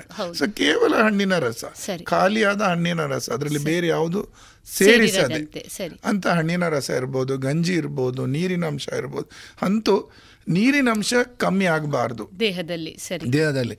ಅದಕ್ಕೋಸ್ಕರ ಹೋಗಿ ಗ್ಲೂಕೋಸ್ ಇಡುವುದಲ್ಲ ಅಥವಾ ಮತ್ತೆ ರಕ್ತನಾಳದ ಮೂಲಕ ಏನು ಗ್ಲೂಕೋಸ್ ದೀಪನಿ ಅಂತ ಜನ ಹೇಳ್ತಾರೆ ಅದು ತಪ್ಪು. ನೀರಿನ ಅಂಶವನ್ನು ನಾವು ಬಾಯಿ ಮೂಲಕ ಎಷ್ಟು ಸಾಧ್ಯವೋ ಅಷ್ಟು ಕೊಡಬೇಕು. ಅದು ಒಂದನೇ ವಿಷಯ. ಎರಡನೇದು ವಿಶ್ರಾಂತಿ. ವೈರಸ್ ಕಾಯಿಲೆ ಹೆಚ್ಚಾಗಿ ಯಾವುದೇ ಮದ್ದು ಅಗತ್ಯ ಇಲ್ಲ. ನಿಮ್ಮ ದೇಹವೇ ವೈರಸ್ ಅನ್ನು ಎದುರಿಸ್ತದೆ. ಆದರೆ ನೀವು ದೇಹಕ್ಕೆ ವಿಶ್ರಾಂತಿ ಕೊಡಬೇಕು. ಅದಕ್ಕೆ ವ್ಯವಸ್ಥೆ ಮಾಡಿ ಕೊಡಬೇಕು. ಸೊ ವಿಶ್ರಾಂತಿ ಅಗತ್ಯ ನೀರಿನ ಅಂಶ ಜಾಸ್ತಿ ಅಗತ್ಯ ಹಾಗೂ ಮನಸ್ಥಿತಿ. ಆರಾಮಾಗಿರ್ಬೇಕು. ಆಗ ಆತನ ನೋಡಿಕೊಳ್ಳಿಕ್ಕೆ ಒಬ್ರಿಗೆ ಬೇಕು. ಯಾರಾದ್ರೂ ಒಬ್ರು ಹೇಳ್ ನೋಡ್ತಾ ಇರ್ಬೇಕು ಏನು ಆಗ್ತಾ ಇದೆ ಆ ವ್ಯಕ್ತಿಗೆ ಹಾಗೂ ಆ ವ್ಯಕ್ತಿಗೆ ಸೊಳ್ಳೆ ಕಚ್ಚದಾಗೆ ನೋಡೋದು ಅತಿ ಅಗತ್ಯ. ಅವನನ್ನು ಸೊಳ್ಳೆ ಪರದೆ ಇದ್ರೆ ಸೊಳ್ಳೆ ಪರದೆ ಒಳಗೆ ಮಲಗಿಸಿ. ಅಥವಾ ನಿಮ್ಮ ಮನೆಯಲ್ಲಿ ಇಂಥ ಪರಿಸ್ಥಿತಿಯಲ್ಲಿ. ಸೊಳ್ಳೆ ಬತ್ತಿಯನ್ನಾದ್ರೂ ಹಚ್ಚಿ. ಅಂದ್ರೆ ನಮಗೆ ಅಗತ್ಯ ಅವನಿಗೆ ಸೊಳ್ಳೆ ಕಚ್ಚಬಾರ್ದು. ಇಲ್ಲ ಬೇವಿನ ಎಣ್ಣೆ ಇರ್ಬೋದು. ತೆಂಗಿನ ಎಣ್ಣೆ ಇರ್ಬೋದು ಅಥವಾ ಲೆಮನ್ ಗ್ರಾಸ್ ಆಯಿಲ್ ಅಂತ ಹೇಳ್ತೀವಿ. ಮಜ್ಜಿಗೆ ಹುಲ್ಲಿನ ಎಣ್ಣೆ. ಅದನ್ನು ಹಚ್ಕೋಬಹುದು ಇವೆಲ್ಲಕ್ಕಿಂತ ಒಂದೇ ನಾವು ನೋಡ್ಲಿಕ್ಕಿರೋದು ಅವನಿಗೆ ಸೊಳ್ಳೆ ಕಚ್ಚಬಾರ್ದು. ಇನ್ನೂ ಒಂದು ಮುಖ್ಯವಾಗಿ ಡಾಕ್ಟ್ರೆ ನಾವು ಮಾಧ್ಯಮಗಳಲ್ಲಿ ಕೇಳಿದ್ದೇವೆ ಈ ಸೊಳ್ಳೆ ಹಗಲಿನ ಹೊತ್ತೆಯಲ್ಲಿ ಇರುವಂಥದ್ದು ಜೊತೆಗೆ ರಾತ್ರಿ ಹೊತ್ತು ಸ್ವಲ್ಪ ಬೆಳಕು ಕಂಡರೂ ಕೂಡ ಈ ಸೊಳ್ಳೆ ಹೆಚ್ಚು ಜಾಗೃತವಾಗಿರುವಂತ ಸಾಧ್ಯತೆ ಇದೆ ಅನ್ನುವಂಥದ್ದು. ಅಲ್ವಾ ಡಾಕ್ಟ್ರೆ? ಒಂದದು ಇನ್ನೊಂದು ಅಂತ ಹೇಳಿದ್ರೆ ಸೊಳ್ಳೆ ಕೂಡ ಅದು ತಿನ್ ಯಾಕೆ ನಿಮ್ಗೆ ಕಚ್ತದೆ? ಆಹಾರಕ್ಕೋಸ್ಕರ. ಸೊ ಹಸಿವಾದ್ರೆ ಅದು ರಾತ್ರಿ ಕಚ್ಚಬಾರ್ದು ಅನ್ನೋ ಕಾನೂನು ಎಲ್ಲೂ ಇಲ್ಲ ಒಂದು. ಎರಡನೇದು ಈ ಹೆಚ್ಚಾಗಿ ಈ ಸೊಳ್ಳೆಗಳಿರೋದು ನಮ್ಮ ಈ ಕೋಣೆಗಳ ಮೂಲೆಗಳಲ್ಲಿ. ಎಲ್ಲಿ ಕತ್ತಲಿರ್ತದೆ ಅಲ್ಲಿ ಹೋಗಿ ವಿಶ್ರಾಂತಿ ಪಡೀತವೆ. ಸೊ ನಿಮ್ಮ ಮನೆಯಲ್ಲಿ ಎಲ್ಲೆಲ್ಲಿ ಕತ್ತಲಿನ ಮೂಲೆ ಇದೆ ಅಲ್ಲೆಲ್ಲ ಒಂದು ಸ್ವಲ್ಪ ಹೊಗೆ ಹಾಕಿ. ದಿವಸಕ್ಕೆ ಮೂರು ಸಲ ಒಬ್ಬ ಡೆಂಗಿ ರೋಗಿ ಇದ್ದಾನೆ ಅಥವಾ ನಿಮ್ಮ ಪರಿಸರದಲ್ಲಿ ನಿಮ್ಮ ಮನೆ ಅಕ್ಕಪಕ್ಕ ಸುತ್ತಮುತ್ತಲು ಎಲ್ಲಿಯಾದರೂ ಒಂದು ಡೆಂಗು ಜ್ವರ ಬಂದಿದೆ ಆದರೆ ಬೆಳಿಗ್ಗೆ ಮಧ್ಯಾಹ್ನ ಸಂಜೆ. ಮೂರು ಹೊತ್ತು ಕೂಡ ನಿಮ್ಮ ಮನೆಯಲ್ಲಿ ಹೊಗೆ ಹಾಕುವ ಅಭ್ಯಾಸ ಮಾಡಿ ಮನೆಯಲ್ಲೇ ಹೊಗೆಯ ಅಡಿಗೆ ಇದ್ರೆ ಮೊದಲಿನ ಕಾಲದಲ್ಲಿ ಅದಿತ್ತು ನೋಡಿ ಅದು ಕೆಲವೊಂದಷ್ಟು. ವಿಷಯಗಳು ಅದರಿಂದ ಇತ್ತು. ನಾವು ಕಟ್ಟಿಗೆ ಇದರಲ್ಲಿ ಅಡಿಗೆ ಮಾಡುವಲ್ಲಿ. ಅಲ್ಲಿ ಹೊಗೆ ಉತ್ಪತ್ತಿ. ಆಗ್ತದೆ ಖಂಡಿತ ಅಲ್ಲಿ ಮತ್ತೆ ಹೊಗೆ ಹಾಕುವ ಅಭ್ಯಾಸ ಇಲ್ಲ ಅಗತ್ಯ ಇಲ್ಲ. ಆದರೂ ಎಲ್ಲಿ ಸಾಧ್ಯ ಇದೆಯೋ ಅಲ್ಲೆಲ್ಲ ಯಾವುದೇ ಒಂದು ಹಾಗೆ ಅದನ್ನು ಇಂಥದ್ದೇ ಅಂತ ನಾನು ನೀವು ಸುವಾಸನೆಯುಕ್ತ ಧೂಪದ ಹೊಗೆ ಹಾಕಬೇಕು ಅಂತಲೇ ಇಲ್ಲ. ತರಗೆಲೆ ಆದ್ರೂ ಹೊಗೆ ಹಾಕಿ. ಅಥವಾ ಅಡಿಕೆದ್ದು ಹೊಗೆ ಆದ್ರೂ ಹಾಕಿ. ಯಾವುದಾದ್ರೂ ಒಂದು ಹೊಗೆಯನ್ನು ಹಾಕಿ ಮನೆಯಲ್ಲಿರುವ ಸೊಳ್ಳೆಗಳನ್ನು ಪ್ರಯತ್ನ ಮತ್ತೆ ಈ ಬಟ್ಟೆಗಳನ್ನು ನೇತಾಡಿಸಿ ಇಟ್ಟಿರ್ತೀರಿ ಹೌದು. ಸೊ ಅದರಲ್ಲಿ ಕೂಡ ಸೊಳ್ಳೆಗಳು ಜಾಸ್ತಿ ಹೋಗಿ ಕೂರ್ತವೆ. ಸೊ ಸಾಮ್ ಇದೆಲ್ಲ ನಾನು ನೀವು ಕೂತ್ಕೊಂಡು ಹೇಳೋ ವಿಷಯಗಳ ಜನರು ಯೋಚಿಸಿದ್ರೆ. ಅವರಿಗೆ ಅರ್ಥ ಆಗ್ತದೆ. ಸೊಳ್ಳೆ ತನ್ನ ಆಶ್ರಯ ತಾಣವನ್ನ ಎಲ್ಲಿ ಮಾಡ್ಕೊಳ್ಬಹುದು ಅನ್ನುವಂಥದ್ದು ಬಹುಶಃ ಮನೆಯಿಂದ ಮನೆಗೆ ವ್ಯತ್ಯಾಸ ವ್ಯತ್ಯಾಸ ಇರ್ತದೆ ಹಾಗೂ ಮನೆಯವರಿಗೆ ಸರಿಯಾದ ಕಲ್ಪನೆ ಕೂಡ ಇರ್ತದೆ. ಹೌದು ಬಟ್ಟೆಗಳ ರಾಶಿಯಲ್ಲಿ ಮಕ್ಕಳ ಆಟಿಕೆಗಳ ಮಧ್ಯದಲ್ಲಿ ಎಷ್ಟೋ ಸಮಯದಿಂದ ತೆಗೆದು ತೆಗೆದೇ ಇಡದಿದ್ದಂತ ಆಟಿಕೆಗಳ ಮಧ್ಯದಲ್ಲಿ ಅದು ಮನೆ ಮಾಡಬಹುದು ಅಲ್ವಾ ಡಾಕ್ಟ್ರೆ? ಮತ್ತೆ ಆ ವ್ಯಕ್ತಿಯನ್ನು ಮಾತ್ರ ಅಲ್ಲ ಉಳಿದವರು ಕೂಡ ತಮಗೆ ಸೊಳ್ಳೆ ಕಚ್ಚದಾಗ. ಎಷ್ಟು ಸಮಯ ಅವನಿಗೆ ಡೆಂಗು ಇರ್ತದೋ ಅಷ್ಟು ಸಮಯ ತಮಗೆ ಸೊಳ್ಳೆ ಕಚ್ಚದಾಗೆ ಬೇಕಾದ ವ್ಯವಸ್ಥೆ ಮಾಡ್ಕೊಳ್ಬೇಕು. ಆಗ ಹೇಳಿದ್ದಲ್ಲ. ಹೌದು. ಡಾಕ್ಟ್ರೆ ಇನ್ನೂ ಒಂದು ಮುಖ್ಯವಾಗಿ ನಾವು ಈ ಡೆಂಗ್ಯೂ ಬಗ್ಗೆ ಮಾಹಿತಿಯನ್ನ ತಿಳಿತಾ ಹೋದಾಗೆ ಡೆಂಗ್ಯೂ ಶಾಕ್ ಸಿಂಡ್ರೋಮ್ ಅನ್ನೋದನ್ನ ಕೇಳಿದ್ದೇವೆ. ಜೊತೆಗೆ ಹೆಮರಾಜಿಕ್ ಫೀವರ್ ಅಂತ ಹೇಳ್ತಾರೆ. ಫೀವರ್. ಇದು ಏನು ಡಾಕ್ಟ್ರೆ? ಈಗ ನಾವು ಆಗ ಹೇಳಿದ್ದೇವೆ ಯಾವುದು ಯಾವುದರ ಬಗ್ಗೆ ನೀವು ಜಾಗೃತಿ ಆಗಬೇಕು ಅಂತ. ಅಂದರೆ ರಕ್ತ ಹೋಗೋದು ರಕ್ತ ಶ್ರಾವ ಆಗೋದು.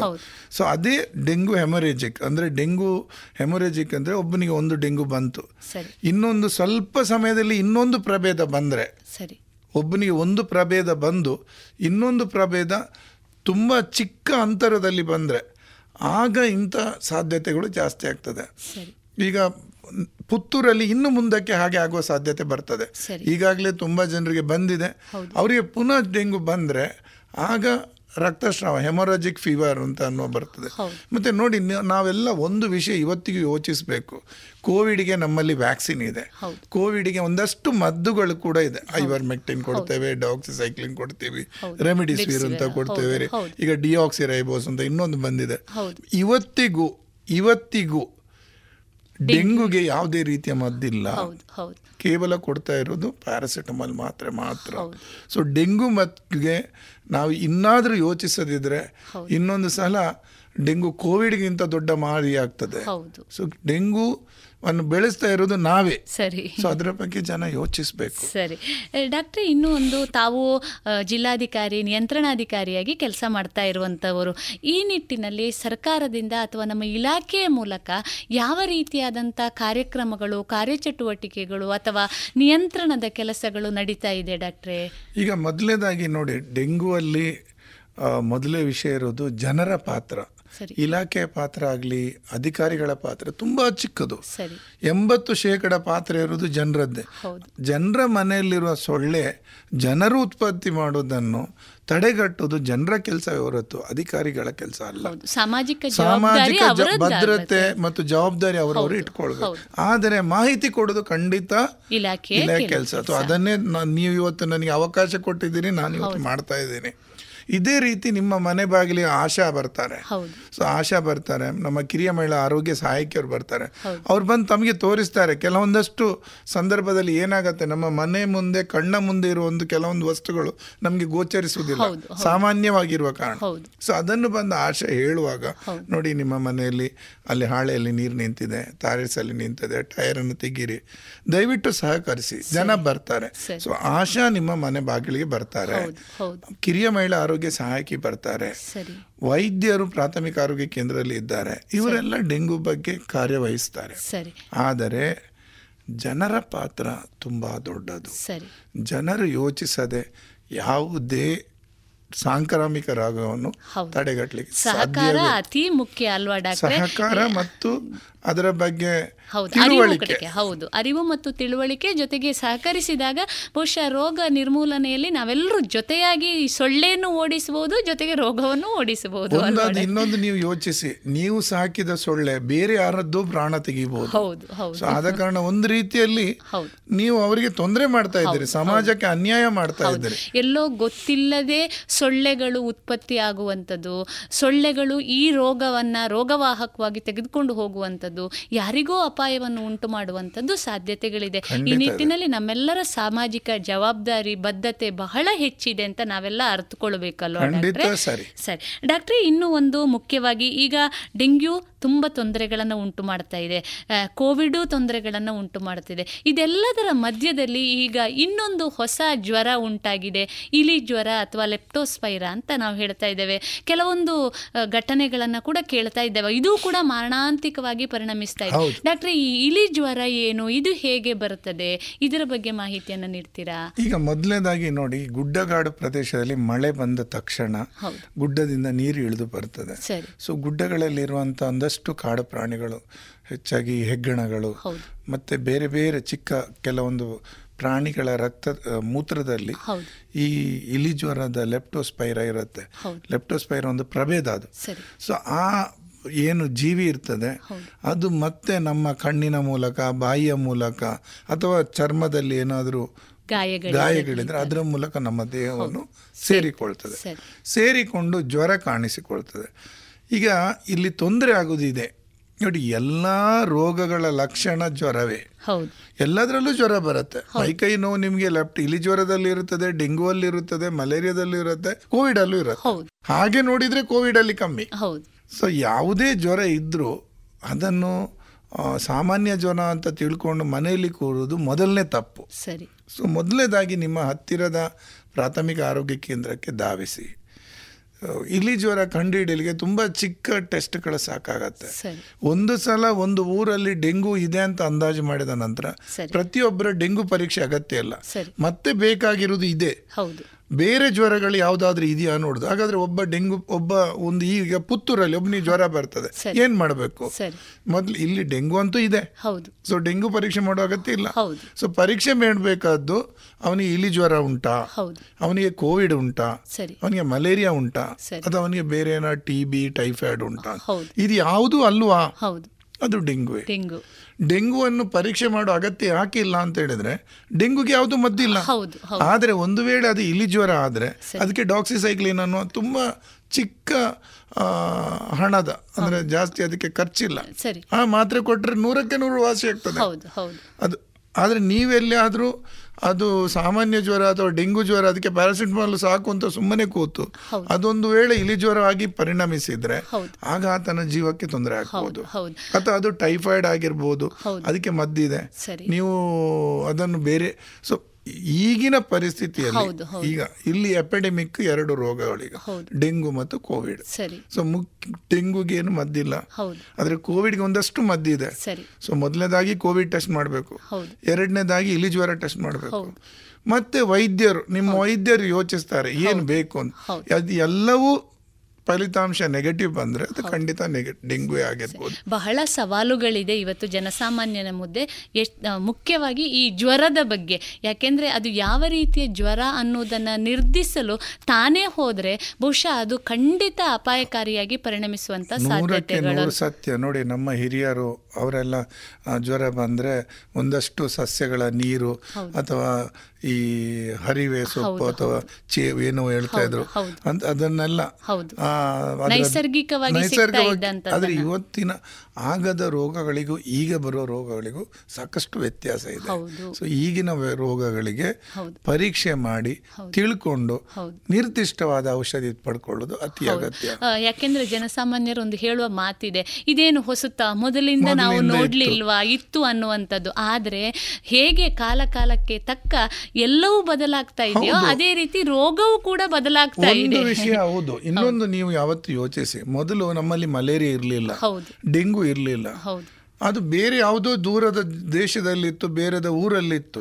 ಅಲ್ಲಿಂದ ಜನ ಪ್ರವಾಸಿಗರಾಗಿ ಬರಲಿ ಈಗ ಈಗಿನ ಈ ಗ್ಲೋಬಲೈಸೇಷನ್ ಹೇಳ್ತೇವೆ. ಸೊ ಒಂದು ಊರಿಂದ ಇನ್ನೊಂದು ಊರಿಗೆ ಹೋಗ್ಲಿಕ್ಕೆ ಗಂಟೆಗಳು ಸಾಕು. ಸೊ ರೋಗ ಕೂಡ ಗಂಟೆಗಳಲ್ಲಿ ಬರ್ತದೆ. ಕೋವಿಡ್ ಕೂಡ ನಮ್ದಲ್ಲ.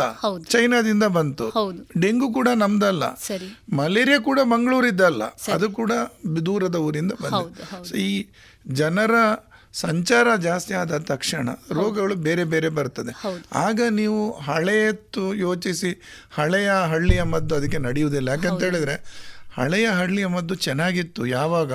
ಆ ಹಳ್ಳಿಯ ಜನರು ಊರು ಬಿಟ್ಟು ಹೋಗದಾಗ ಅಥವಾ ಆ ಹಳ್ಳಿಗೆ ಬೇರೆ ಊರಿನವರು ಬರದೇ ಇದ್ದಾಗ ಆ ವ್ಯವಸ್ಥೆಗೆ ಆ ಔಷಧಿಯು ಕೂಡ ವಾಗಿತ್ತು ಪೂರಕವಾಗಿತ್ತು. ಬೇರೆ ರೋಗಗಳು ಇರಲಿಲ್ಲ. ಹಳ್ಳಿಯಲ್ಲೇ ಇದ್ದ ರೋಗಗಳು ಮಾತ್ರ. ಹಳ್ಳಿ ಜನರಿಗೆ ಚೆನ್ನಾಗಿ ಗೊತ್ತಿತ್ತು. ಇವತ್ತು ಹಾಗೆಲ್ಲ. ಹಳ್ಳಿಯ ಜನರು ಪಟ್ಟಣಕ್ಕೆ ಹೋಗ್ತಾ ಇದ್ದಾರೆ. ಪಟ್ಟಣ ಜನರು ಹಳ್ಳಿಗೆ ಬರ್ತಾ ಇದ್ದಾರೆ. ಸೊ ಆದ ಕಾರಣ ಹೊಸ ರೋಗಗಳಿಗೆ ಹೊಸ ಸವಾಲಾಗಿ ಅದಕ್ಕೆ ತಕ್ಕುದಾಗಿ ಔಷಧಿಯನ್ನು ಖಂಡಿತ ಮಾಡಬೇಕು. ಹೌದು. ಬಹಳ ಉಪಯುಕ್ತವಾದಂಥ ಮಾಹಿತಿ. ಡಾಕ್ಟ್ರೆ ಇನ್ನೂ ಒಂದು ನಾವು ಈ ಇಲಿ ಜ್ವರವನ್ನೇ ಮುಂದುವರಿಸಿಕೊಂಡು ಕೇಳೋದಾದರೆ ಸಾಮಾನ್ಯವಾಗಿ ಯಾವ ಅಂಗಕ್ಕೆ ಹೆಚ್ಚು ನ್ಯೂನತೆಯನ್ನು ಉಂಟು ಮಾಡ್ತದೆ? ನಾವು ಕೇಳಿದ್ದೇವೆ ಇಲಿಜ್ವರ ಇಲಿ ಜ್ವರ ತೀವ್ರವಾದಾಗ ಮೂತ್ರ ಜನಕಾಂಗಕ್ಕೆ ತೊಂದರೆ ಬರುವಂಥದ್ದು ಡಯಾಲಿಸಿಸ್ಗೆ ಹೋಗಬೇಕಾಗುವಂಥದ್ದು. ಡಾಕ್ಟ್ರೆ ಇದ್ರ ಬಗ್ಗೆ ಇನ್ನೊಂದಿಷ್ಟು ಮಾಹಿತಿಯನ್ನು ಖಂಡಿತ ಮಾಡ್ಬೋದು. ಯಾಕಂತ ಹೇಳಿದ್ರೆ ನೋಡಿ ಇಲಿ ಜ್ವರದಲ್ಲಿ ಮತ್ತೆ ತೊಂದರೆ ಆಗೋದು ಯಾವಾಗ ಅಂತ ಹೇಳಿದ್ರೆ ಸರಿಯಾದ ಚಿಕಿತ್ಸೆ ದೊರೆಯದಿದ್ದಾಗ ಮಾತ್ರ. ಹೌದು. ಇಲಿ ಜ್ವರ ಬಂದ ತಕ್ಷಣ ಅವನಿಗೆ ಡಾಕ್ಸಿಸೈಕ್ಲಿನ್ ಅಥವಾ ಪೆನ್ಸಿಲಿನ್ ರೂಪದ ಕೆಲವೊಂದಷ್ಟು ಮದ್ದುಗಳಿವೆ.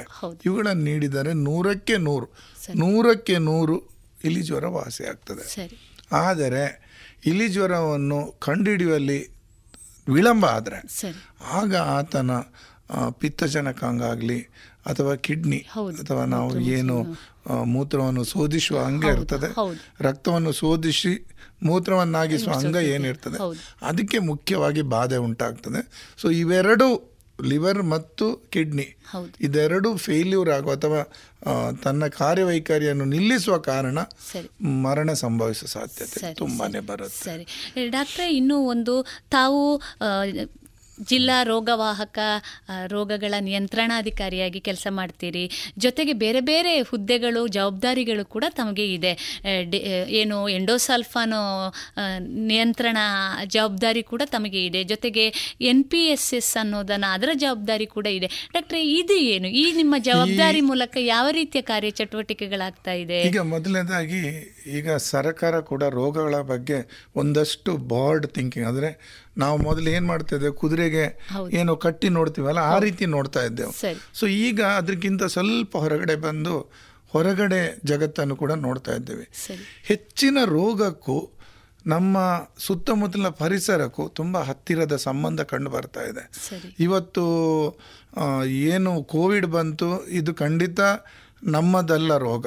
ಯಾವುದೋ ಪ್ರಾಣಿಯಿಂದ ಮನುಷ್ಯನಿಗೆ ಬಂತು. ಪ್ರಾಣಿಯಿಂದ ಮನುಷ್ಯನಿಗೆ ಯಾಕೆ ಬಂತು? ಯಾವುದೋ ಕಾಡು ಪ್ರಾಣಿಯ ಮಾಂಸದ ಮಾರುಕಟ್ಟೆಯಿಂದ ಬಂದಿರಬಹುದು ಹೌದು. ಅದೇ ರೀತಿ ಈಗ ನಾವು ನೋಡುವಂತ ಕೆ ಎಫ್ ಡಿ ಅಥವಾ ಮಂಗನ ಕಾಯಿಲೆ. ಮಂಗನ ಕಾಯಿಲೆ ಯಾಕೆ ಬರ್ತಾ ಇದೆ? ನಾವು ಹೋಗಿ ಮಂಗನ ಮನೆಯಲ್ಲಿ ಕೂತಿದ್ದೇವೆ. ಹೌದು ನ- ಮಂಗಗಳು ನಮ್ಮ ಮನೆಗೆ ಬಂದದ್ದಲ್ಲ. ಎಲ್ಲ ಪ್ರಾಣಿಗಳು ವಾಹಕಗಳು ಹಂದಿ ಜ್ವರ ಬಾವಲಿ. ಜ್ವರ ಯಾಕೆ ಅಂತ ಹೇಳಿದ್ರೆ ನೋಡಿ ಅವುಗಳೆಲ್ಲ ಅವುಗಳ ಒಂದು ವ್ಯವಸ್ಥೆಯಲ್ಲಿ ಬದುಕ್ತಾ ಇದ್ದವು. ನಾವು ಅವರ ವ್ಯವಸ್ಥೆಯ ಒಳಗೆ ತುರುಕಿದ್ದೇವೆ. ಈಗ ಮನುಷ್ಯ ಹೋಗಿ ಕಾಡಿನ ಅಂಚಿನಲ್ಲಿ ಮನೆ ಮಾಡಿದ್ದಾನೆ ಅಥವಾ ಕಾಡನ್ನೇ ನಾಶಪಡಿಸಿ ಮನೆ ಮಾಡಿದ್ದಾನೆ. ಸೊ ಆಗ ಮಂಗಗಳು ಕ- ಮನುಷ್ಯನ ಸಂಪರ್ಕಕ್ಕೆ ಬರುತ್ತೆ. ಸೊ ಆ ರೋಗ ಅವನಿಗೆ ಬರುತ್ತೆ. ಸೊ ಇದೆಲ್ಲ ಒಂದು ರೀತಿ ಕ್ಲೈಮೇಟಿಗೂ ಈ ಇದೆಲ್ಲ ಕಾಡನ್ನು ನೀವು ಕಡ್ದ ಕೂಡಲೇ ಏನಾಗತ್ತೆ? ಕ್ಲೈಮೇಟ್ ಚೇಂಜ್ ಆಗತ್ತೆ. ವರ್ಷ ಪ್ರತಿ ಬರುವ ಮಳೆ ತಿಂಗಳು ಎಷ್ಟು ತಿಂಗಳು ಬರ್ತದೆ ಅದು ಬಿಟ್ಟು ಬೇರೆ ಬೇರೆ ತಿಂಗಳು ಬರ್ತದೆ. ಈಗ ನೀವು ಕಳೆದ ಒಂದು ವರ್ಷನೇ ನೋಡ್ಬೋದು. ಪ್ರತಿ ತಿಂಗಳು ಮಳೆ ಬಂತು. ಸೊ ಇದಕ್ಕೆ ನಾವು ಕ್ಲೈಮೇಟ್ ಚೇಂಜ್ ಅಂತ ಹೇಳ್ತೇವೆ. ಸೊ ಅದರನ್ನೇ ಅವಲಂಬಿಸಿ ಒಂದು ನ್ಯಾಷನಲ್ ಪ್ರೋಗ್ರಾಮ್ ಮಾಡಿದ್ದಾರೆ. ಅದು national programme for climate change and human health ಅಂದರೆ ಮನುಷ್ಯನ ಹೆಲ್ತಿಗೂ ಕ್ಲೈಮೇಟ್ ಚೇಂಜಿಗೂ ಹತ್ತಿರದ ಕನೆಕ್ಷನ್ ಈಗ ನೀವು ನೋಡೋ ಡೆಂಗು ಕೂಡ ಅದೇ. ಯಾಕೆ ಡೆಂಗು ಈಗ ತುಂಬ ಜೋರಾಗಿ ಇಲ್ಲದ್ರೆ ನಮಗೆ ಡೆಂಗು ಬರ್ತಾ ಇದ್ದು ಇನ್ನೂ ಬರಬೇಕು. ಜೂನ್ ಜುಲೈ ಆಗಸ್ಟಿಗೆ. ಈ ಸಲ ಡೆಂಗು ನಮಗೆ ಜನವರಿಯಿಂದಲೇ ನೋವು ಶುರುವಾಗಿದೆ. ಯಾಕೆಂತೇಳಿ ಮಳೆ ಜನವರಿಯಿಂದಲೇ ಬರ್ತಾ ಉಂಟು. ಸೊ ಕ್ಲೈಮೇಟ್ ಚೇಂಜ್ ಅದರಿಂದಾಗಿ ಸಾಕಷ್ಟು ಈ ವಾತಾವರಣದ ವ್ಯತ್ಯಾಸಕ್ಕೂ ಮನುಷ್ಯನ ಆರೋಗ್ಯಕ್ಕೂ ಅನೋನ್ಯವಾದ ಸಂಬಂಧ ಇದೆ ಅನ್ನೋದನ್ನು ಪರಿಗಣಿಸಿ ಈ ಒಂದು ಹೊಸ ಪ್ರೋಗ್ರಾಮನ್ನೇ ರೆಡಿ ಮಾಡಿದ್ದಾರೆ. National programme for climate change and human health ಅಂತ. ಸೊ ಇದರ ಬಗ್ಗೆ ಇನ್ನಾದರೂ ಜನ ಅರಿತುಕೊಳ್ಬೇಕು. ಆದಷ್ಟು ನಾವು ಮರ ಬೆಳೆಸಬೇಕು. ನಮ್ಮ ಸುತ್ತಮುತ್ತಲಿನ ಪರಿಸರವನ್ನು ಕಾಪಾಡಬೇಕು. ಈ ಕಾಂಕ್ರೀಟೀಕರಣದ ಹುಚ್ಚನ್ನು ನಿಲ್ಲಿಸಬೇಕು. ನೋಡಿ ಮನೆಯಲ್ಲಿ ನೀವು ಅಗತ್ಯ ಇದ್ದಷ್ಟು ಕಾಂಕ್ರೀಟ್ ಹಾಕಿ ನಿಮ್ಮ ಮನೆ ಅಂಗಳಕ್ಕೆ. ಇಡೀ ಊರಿಗೆ ಊರಿಗೆ ಕಾಂಕ್ರೀಟ್ ಯಾಕೆ ಹಾಕ್ತೀರಾ? ನೀರನ್ನು ಇಂಗ್ಲಿಕ್ಕೆ ಬಿಡಿ. ಅಥವಾ ಎಷ್ಟು ಅಗತ್ಯ ಇದು ಅಷ್ಟು ಮಾತ್ರ ಪ್ರಕೃತಿಗೆ ಅನ್ಯಾಯ ಮಾಡಿ. ಇಡೀ ನನಗೆ ಬೇಕಾಬಿಟ್ಟು ಅನ್ಯಾಯ ಮಾಡಲಿಕ್ಕೆ ಹೋಗಬಾರ್ದು. ಒಂದು. ಎರಡು ನೋಡಿ ನಮ್ಮಲ್ಲಿ ಹಣ ಇರ್ಬೋದು. ಆದರೆ ಅದರ ಅರ್ಥ ನಾವು ಎಲ್ಲವನ್ನೂ ಹೊಟ್ಟೆ ಬಾಕತನದಲ್ಲಿ ತಗೊಳ್ಬೇಕಲ್ಲ. ನಮಗೆ ಎಷ್ಟು ಬೇಕು ಅಷ್ಟನ್ನು ಮಾತ್ರ ಪಡಿಬೇಕು. ರಿಸೋರ್ಸ್ ನಮ್ದಲ್ಲ. ರಿಸೋರ್ಸ್ ಪ್ರಕೃತಿದು. ನಮ್ಮದು ಏನಿದೆ ನಾವು ದುಡ್ದದ್ದು ಮಾತ್ರ ಅದರಿಂದ ನಮಗೆ ಎಷ್ಟು ಬೇಕು ಅಷ್ಟನ್ನು ಮಾತ್ರ ಪಡೆಯುವ. ಆಗ ಈ N P C C H H ಎನ್ನುವ ಏನು ಕಾನ್ಸೆಪ್ಟ್ ಇದೆ. ಅದು ಸರಿಯಾಗಿ ನೀವು ಪ್ರಾಣಿಗಳನ್ನೇ ನೋಡಿ. ಪ್ರಾಣಿ ಹಸಿವಾದರೆ ಮಾತ್ರ ಹುಲ್ಲು ತಿಂತದೆ. ಅಥವಾ ಹುಲಿ ಹಸಿವಾದರೆ ಮಾತ್ರ ಇನ್ನೊಂದು ಪ್ರಾಣಿಯನ್ನು ತಿಂತದೆ. ಮನುಷ್ಯ ಹಾಗೆ ಅಲ್ಲ. ಅವನು ಅನಗತ್ಯವಾಗಿ ಕೂಡ ವೇಸ್ಟ್ ಪರಿಸರವನ್ನು ಹಾಳು ಮಾಡ್ತಾನೆ ಇದು ತಪ್ಪು. ಇದನ್ನು ನಿಲ್ಲಿಸಬೇಕು. ಇನ್ನಾದರೂ ನಾವು ನಮ್ಮ ಪರಿಸರದ ಬಗ್ಗೆ ಯೋಚಿಸದಿದ್ರೆ ಮುಂದಿನ ನಮ್ಮ ಜನಾಂಗಕ್ಕೆ ಇಂಥ ಹೊಸ ಹೊಸ ರೋಗಗಳೇ ಒಂದು ದೊಡ್ಡ ಚಾಲೆಂಜ್ ಚಾಲೆಂಜ್ ಆಗುವಂಥದ್ದು. ಬಹಳ ಜವಾಬ್ದಾರಿಯುತವಾದಂಥ ಜೊತೆಗೆ ಮಾಹಿತಿಯುತವಾದಂಥ ಮಾತನ್ನು ಹೇಳ್ತಾ ಇದ್ದೀರಿ ಡಾಕ್ಟ್ರೆ. ಯಾಕೆಂದರೆ ಪರಿಸರ ಯಾವಾಗ ನಮಗೆ ಪೂರಕವಾಗಿರುತ್ತದೆ ಅಂದರೆ ನಾವು ಅದರ ಜೊತೆಗೆ ಸಮನ್ವಯವನ್ನು ಮತ್ತು ಒಳ್ಳೆಯ ಸಂಬಂಧವನ್ನು ಇಟ್ಟುಕೊಂಡಾಗ ಎಲ್ಲಿ ನಾವು ಪರಿಸರದ ಮೇಲೆ ಒಂದು ದಾಳಿಯನ್ನ ಮಾಡ್ತೇವೆ ಅಥವಾ ಪರಿಸರವನ್ನ ನಾವು ಸಂರಕ್ಷಿಸದಿದ್ದಾಗ ಅದು ಕೂಡ ಮುನಿತದೆ ಅನ್ನುವಂಥದ್ದು. ಬಹುಶಃ ಈ ಎಲ್ಲ ರೋಗಗಳಿಗೆ ತಾವು ನಾವು ಈಗ ಮಾತನಾಡಿದ ಹಾಗೆ ಅದು ಯಾವುದೇ ವಾಹಕಗಳ ಮೂಲಕ ಬರುವುದಾದರೂ ಕೂಡ ನಾವು ಮನುಷ್ಯನ ಒಂದು ಈ ಉದ್ದೇಶದಿಂದ ಏನೋ ಒಂದು ದುರುದ್ದೇಶದಿಂದ ಮಾಡಿದ್ರಿಂದ ನಾವೆಲ್ಲ ಅರ್ಥ ಸತ್ಯ ನೀವು ಹೇಳಿದ ಮಾತು. ಯಾಕೆಂತ ಹೇಳಿದ್ರೆ ನೋಡಿ ನೀವು ಯಾವುದೇ ರೋಗ ನೋಡಿ ಅದಕ್ಕೂ ಎಲ್ಲೋ ಯಾರೋ ಮಾಡಿದ ಒಂದು ಅನಾಹುತಕ್ಕೂ ಕನೆಕ್ಷನ್ ಇದೆ. ಸರಿ. ಸೊ ಅದನ್ನು ನಾವು ಇವತ್ತು ಆದಷ್ಟು ಕಮ್ಮಿಗೊಳಿಸಬೇಕು. ಆದಷ್ಟು ನಮ್ಗೆ ಎಷ್ಟು ಅಗತ್ಯ ಉಂಟು ಅಷ್ಟು ಮಾತ್ರ ಪರಿಸರಕ್ಕೆ ತೊಂದರೆ ಕೊಡಬೇಕು. ಡಾಕ್ಟ್ರೆ ಬಹಳ ಉಪಯುಕ್ತವಾದಂಥ ಮಾಹಿತಿಯನ್ನು ನೀಡ್ತಾ ಇದ್ದೀರಿ. ನಮ್ಮ ರೇಡಿಯೋ ಪಾಂಚಜನ್ಯದ ಶೋತೃ ಬಾಂಧವರಿಗೆ ಒಟ್ಟಾರೆಯಾಗಿ ಕಾಣ್ತಾ ಇರುವಂಥ ಎಲ್ಲ ಈ ಸಾಂಕ್ರಾಮಿಕ ಸಾಂಕ್ರಾಮಿಕ ರೋಗವಾಹಕ ಅಥವಾ ಬೇರೆ ಬೇರೆ ಹೆಸರಿನಿಂದ ಕರಿಬಹುದಾದಂತಹ ಒಂದು ಹೇಳೋದಲ್ಲಿ ಅಲೆಗಳ ರೀತಿಯಲ್ಲಿ ಬರ್ತಾ ಇರುವಂತಹ ಬೇರೆ ಬೇರೆ ಜ್ವರಗಳು ಇದೆಲ್ಲವನ್ನ ತಡೆಗಟ್ಟುವಲ್ಲಿ ನಮ್ಮ ಜವಾಬ್ದಾರಿ ಏನು? ಜೊತೆಗೆ ನಾವು ಯಾವ ರೀತಿಯ ಕ್ರಮಗಳನ್ನು ಕೈಗೊಳ್ಳಬೇಕು ನಮ್ಮ ಶೋತೃ ಬಾಂಧವರಿಗೆ ಏನು ಹೇಳ ಬಯಸ್ತೀರಿ? ಈಗ ಮೊದಲನೇದಾಗಿ ಒಂದಷ್ಟು ಹೊತ್ತು ನಾವು ಪರಿಸರದ ಬಗ್ಗೆ, ನಮ್ಮ ಆರೋಗ್ಯದ ಬಗ್ಗೆ ಯೋಚಿಸುವ ಹೊಟ್ಟೆ ಬಾಕತನವನ್ನು ನಿಲ್ಲಿಸುವ, ನಿಮ್ಮ ನಿಮ್ಮಿಂದಾಗಿ ಇನ್ನೊಬ್ಬರಿಗೆ ತೊಂದರೆ ಆಗದ ಹಾಗೆ ನೋಡಿ. ನಿಮ್ಮ ಮನೆಯಲ್ಲಿ ನಿಮ್ಮ ಮನೆಯ ಸುತ್ತಮುತ್ತ ಸೊಳ್ಳೆ ಉತ್ಪತ್ತಿ ಆಗದಿದ್ದರೆ ಸುತ್ತಲಿನ ಜನರ ಆರೋಗ್ಯ ಕೂಡ ಸುಧಾರಿಸ್ತದೆ. ನೀವು ಸಾಕಿದ ಸೊಳ್ಳೆ ಅಥವಾ ನೀವು ಉತ್ಪತ್ತಿ ಮಾಡಿದ ಸೊಳ್ಳೆ ನಿಮ್ಮನ್ನು ಮಾತ್ರ ಅಲ್ಲ ಉಳಿದವರಿಗೂ ತೊಂದರೆ ಮಾಡ್ತದೆ ಅನ್ನೋ ಒಂದು ಸುಲಭವಾದ ಸತ್ಯವನ್ನು ಅರ್ಥಿಕೊಂಡ್ರೆ ಖಂಡಿತ ನಾವು ಇಂಥ ಹಲವಾರು ರೋಗಗಳನ್ನು ತಬಂದಿಗೆ ತರಬಹುದು. ಸೊ ಇದರ ಬಗ್ಗೆ ಹಾಗೂ ಇನ್ನೊಂದು ನಾನು ಹೇಳಲಿಕ್ಕೆ ಬಯಸ್ತೇನೆ. ಯಾವತ್ತಿದ್ರೂ ಮಾಹಿತಿಯನ್ನು ಅಧಿಕೃತ ವ್ಯಕ್ತಿಯಿಂದಲೇ ಪಡ್ಕೊಳ್ಳಿ.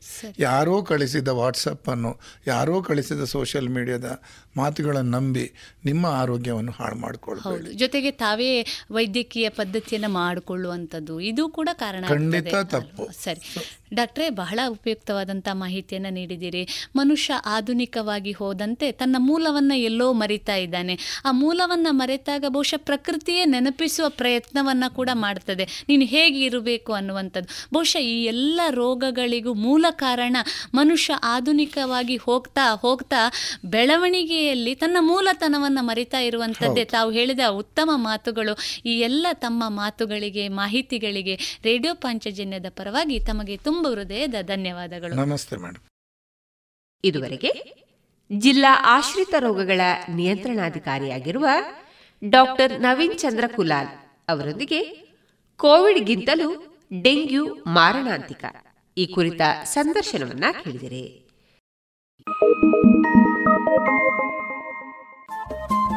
ರೇಡಿಯೋ ಪಾಂಚಜನ್ಯ ತೊಂಬತ್ತು ಬಿಂದು ಎಂಟು ಎಫ್ಎಂ ಸಮುದಾಯ ಬಾನುಲಿ ಕೇಂದ್ರ ಪುತ್ತೂರು. ಇದು ಜೀವ ಜೀವದ ಸ್ವರ ಸಂಚಾರ.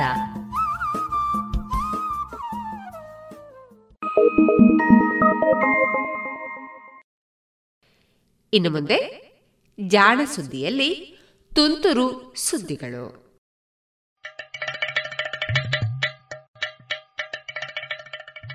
ಕೇಳು ಕೇಳು ಕೇಳು ಜಾಣ ಜಾಣ ಸುದ್ದಿಯ ಕೇಳು ಕೇಳು ಕೇಳು ಜಾಣ.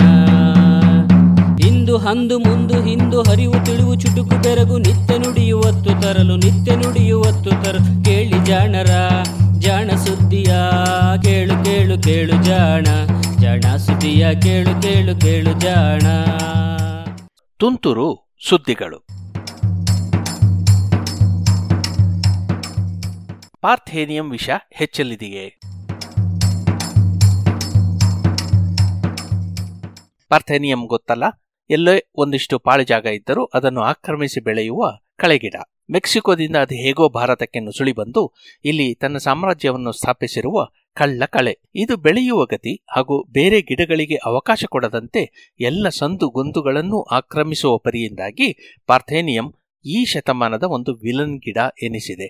ಇದು ಇದೀಗ ನೇಚರ್ ಪ್ಲಾಂಟ್ಸ್ ಪತ್ರಿಕೆಯಲ್ಲಿ ಪ್ರಕಟವಾಗಿರುವ ಸಂಶೋಧನೆಯೊಂದು ಜಾಗತಿಕವಾಗಿ ಹವಾಮಾನ ಬದಲಾದರೆ ಈ ಕಳೆ ಇನ್ನೂ ಕೆಟ್ಟ ಕಳೆಯಾಗಬಲ್ಲದು ಎಂದು ತಿಳಿಸಿದೆ. ಪಾರ್ಥೇನಿಯಂ ತನ್ನ ಆಸುಪಾಸಿನಲ್ಲಿ ಬೇರೆ ಗಿಡಗಳು ಬೆಳೆಯಲು ಬಿಡುವುದಿಲ್ಲ. ಹಾಗೂ ಅದರಲ್ಲಿ ಜನಿಸುವ ಕೆಲವು ರಾಸಾಯನಿಕಗಳು ಮನುಷ್ಯರ ಆರೋಗ್ಯವನ್ನು ಕೂಡ ಬಾಧಿಸುತ್ತವೆ. ಇದೇ ಕಾರಣಕ್ಕೆ ಪಾರ್ಥೇನಿಯಂ ಅನ್ನು ನಾವು ವಿಲನ್ ಎಂದು ಪರಿಗಣಿಸುತ್ತೇವೆ.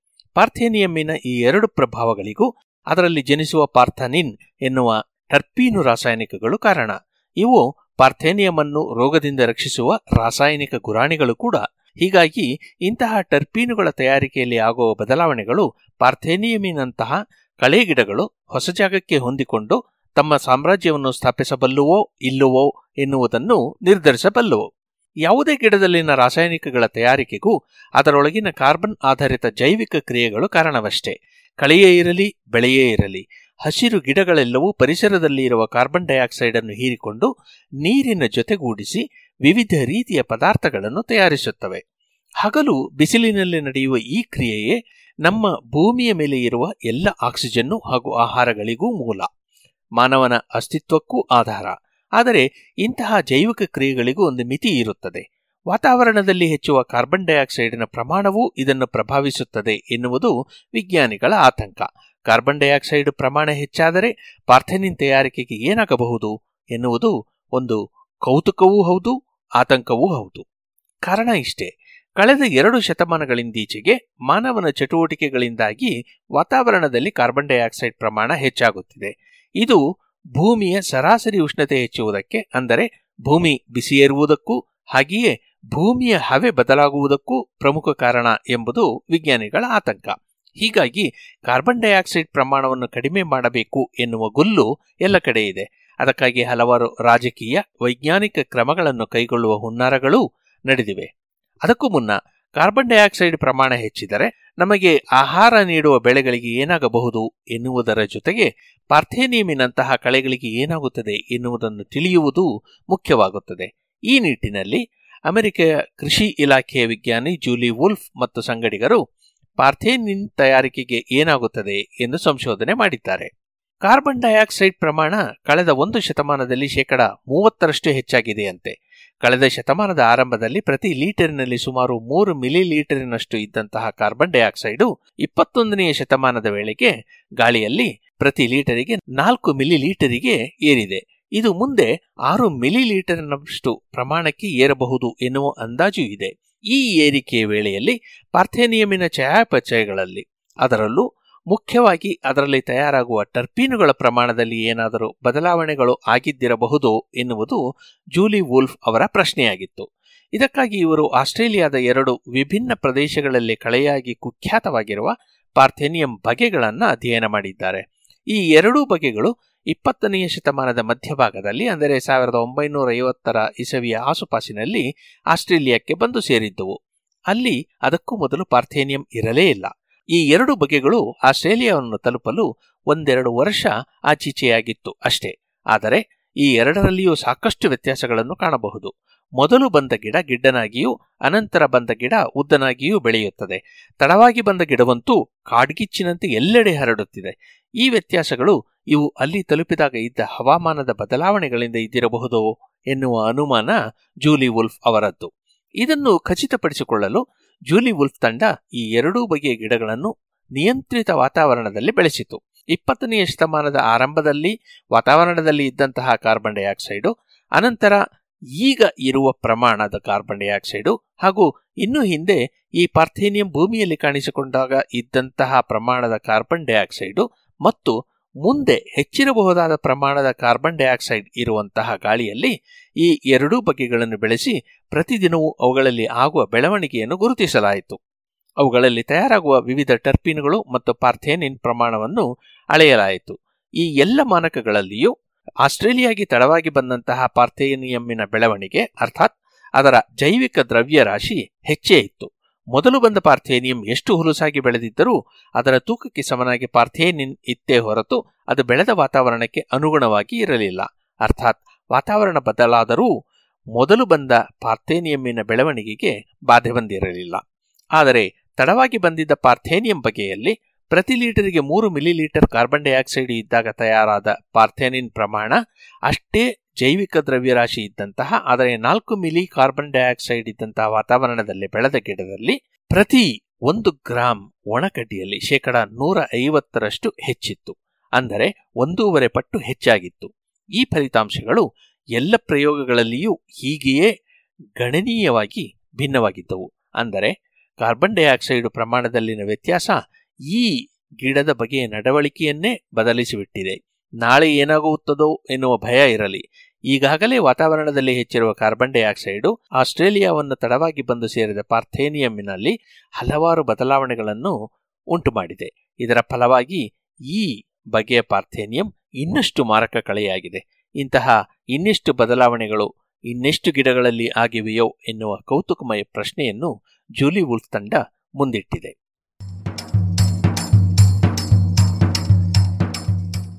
ಫೇಕ್ ವಿಜ್ಞಾನ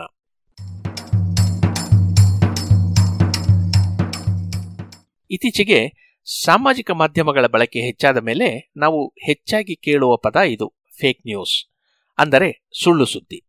ಸತ್ಯದ ತಲೆಯ ಮೇಲೆ ಬಡಿದಂತೆ ವಿಡಿಯೋವನ್ನು, ಚಿತ್ರವನ್ನು ಸೃಷ್ಟಿಸಿ ವಾಟ್ಸಾಪು ಫೇಸ್ಬುಕ್ಕು ಇನ್ಸ್ಟಾಗ್ರಾಮಿನಂತಹ ಮಾಧ್ಯಮಗಳಲ್ಲಿ ಹರಿಬಿಡುವುದು ಕೆಲವರಿಗೆ ಚಾಳಿಯಾಗಿ ಬಿಟ್ಟಿದೆ.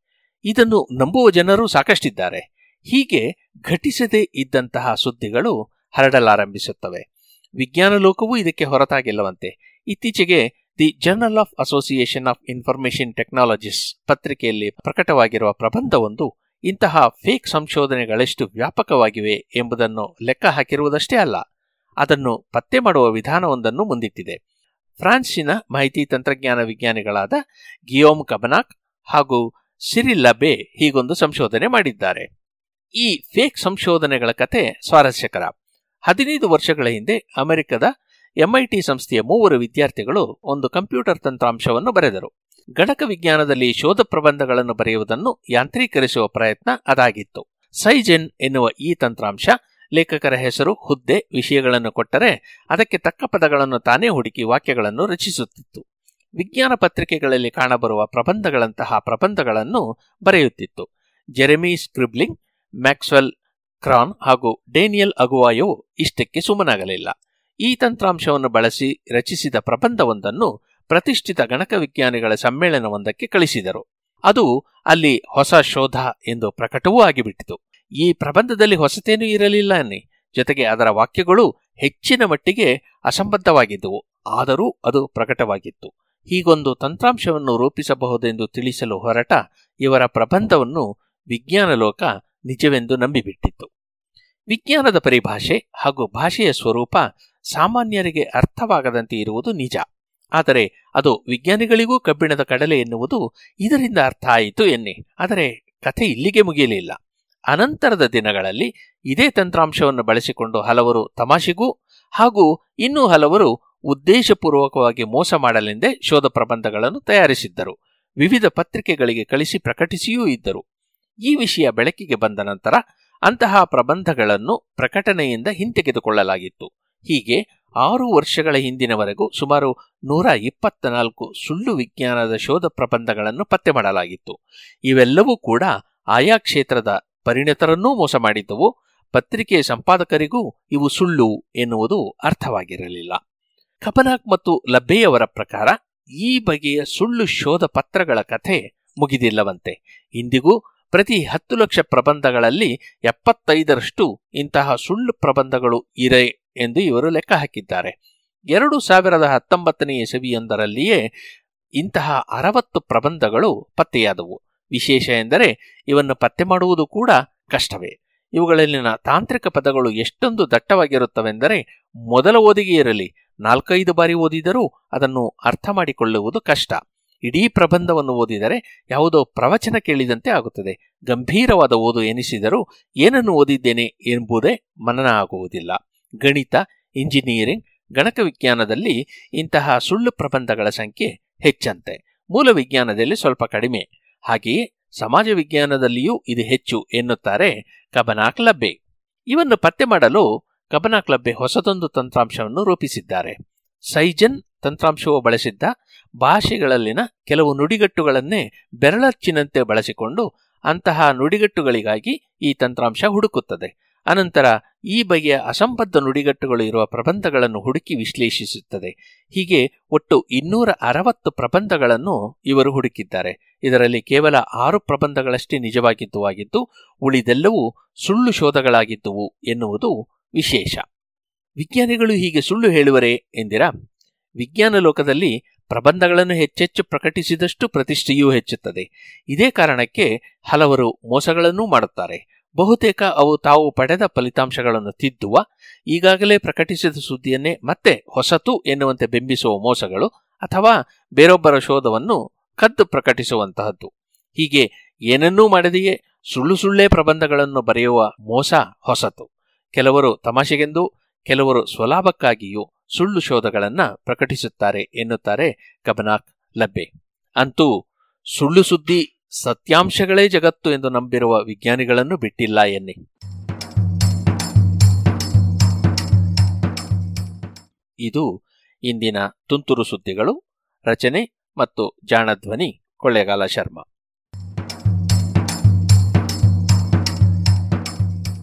ಜಾಣ ಸುದ್ದಿ ಕುರಿತ ಸಲಹೆ, ಸಂದೇಹಗಳು, ಪ್ರಶ್ನೆಗಳು ಇದ್ದಲ್ಲಿ ನೇರವಾಗಿ ಒಂಬತ್ತು, ಎಂಟು ಎಂಟು, ಆರು ಆರು, ನಾಲ್ಕು, ಸೊನ್ನೆ, ಮೂರು, ಎರಡು, ಎಂಟು.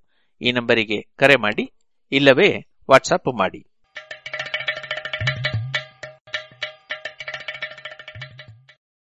ಇದುವರೆಗೆ ಜಾಣ ಸುದ್ದಿ ಕೇಳಿದಿರಿ.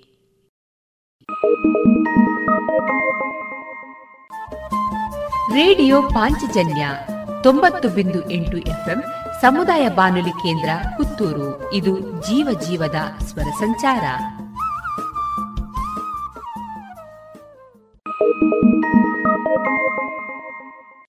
ಇನ್ನು ಮುಂದೆ ಭಾವಗೀತೆಗಳು ಪ್ರಸಾರವಾಗಲಿದೆ.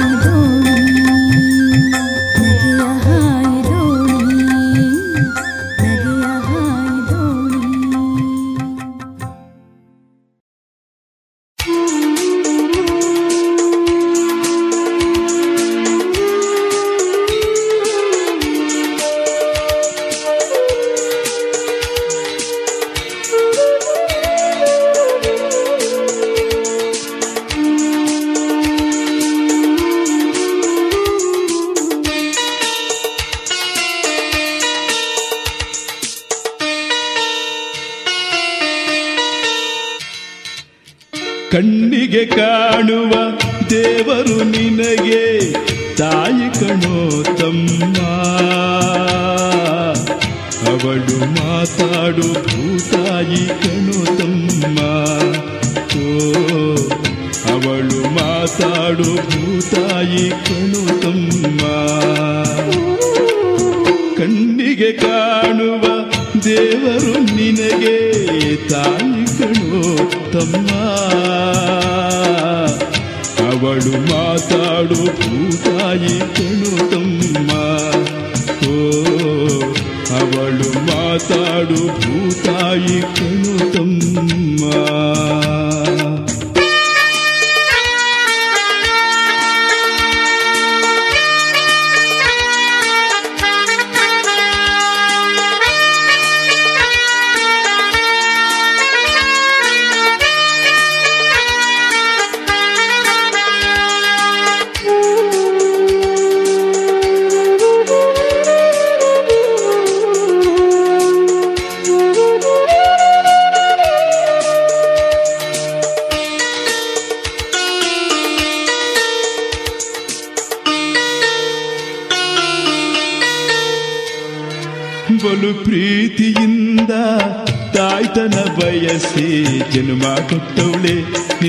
ಜನ್ಮ ಕೊಟ್ಟವಳೆ. ತನ್ನೆದೆಯ ರಕ್ತವ ಸೋಸಿ ನಿನಗೆ. ಅಮೃತ ಮಾಡಿ ಕುಡಿಸವಳೆ, ಅಮೃತ ಮಾಡಿ ಕುಡಿಸವಳೆ. ತನ್ನೊಡಲ ತೂಗುಯ್ಯಾಲೆಯಲಿ ಏಲಿಗೆ ಕೋರುತ್ತಲಾಲೆಯಲಿ ಹಾಡಿ ಹರಸೋಳೆ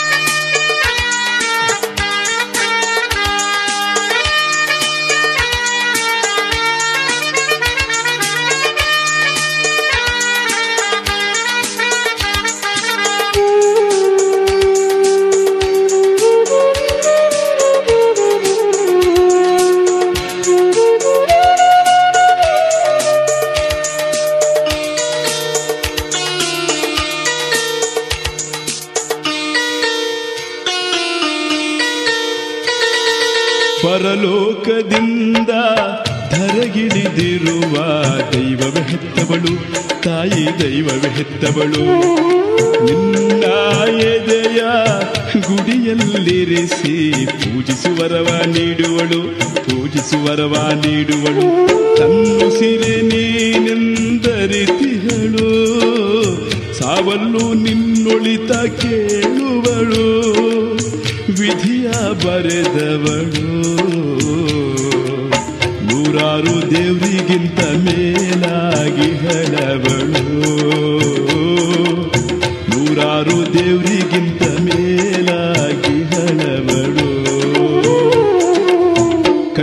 ಕಣ್ಣಿಗೆ ಕಾಣುವ ದೇವರು ನಿನಗೆ ತಾಯಿ ಕಣೋ ತಮ್ಮ. ಅವಳು ಮಾತಾಡು ಭೂತಾಯಿ ಕಣೋ ತಮ್ಮ. ಓ, ಅವಳು ಮಾತಾಡು ಭೂತಾಯಿ ಕಣೋ ತಮ್ಮ. ತಮ್ಮ, ಕಣ್ಣಿಗೆ ಕಾಣುವ ದೇವರು ನಿನಗೆ ತಾಯಿ ಕಣೋ ತಮ್ಮ. ಅವಳು ಮಾತಾಡು ಭೂತಾಯಿ ಕಣು ತಮ್ಮ.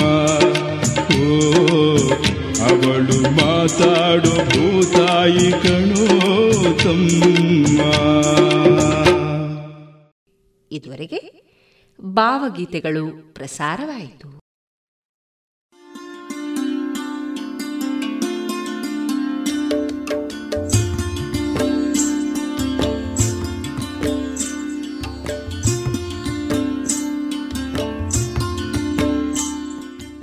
ರೇಡಿಯೋ ಪಾಂಚಜನ್ಯ ಸಮುದಾಯ ಬಾನುಲಿ ಕೇಂದ್ರದಿಂದ ನಿಮ್ಮ ಕಾರ್ಯಕ್ರಮಗಳು ಪ್ರಸಾರವಾಗಬೇಕೆ?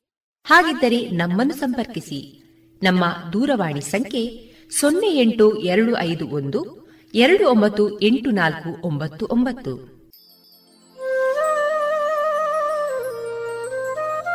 ಗಮನಿಸಿ ಕೇಳುಗರೆ, ನಮ್ಮ ಕಾರ್ಯಕ್ರಮಗಳನ್ನು ವೆಬ್ಸೈಟ್ ಮೂಲಕ ಕೂಡ ಆಲಿಸಬಹುದು. ನಮ್ಮ ವೆಬ್ಸೈಟ್ ವಿಳಾಸ W W W dot radio Panchajanya dot com.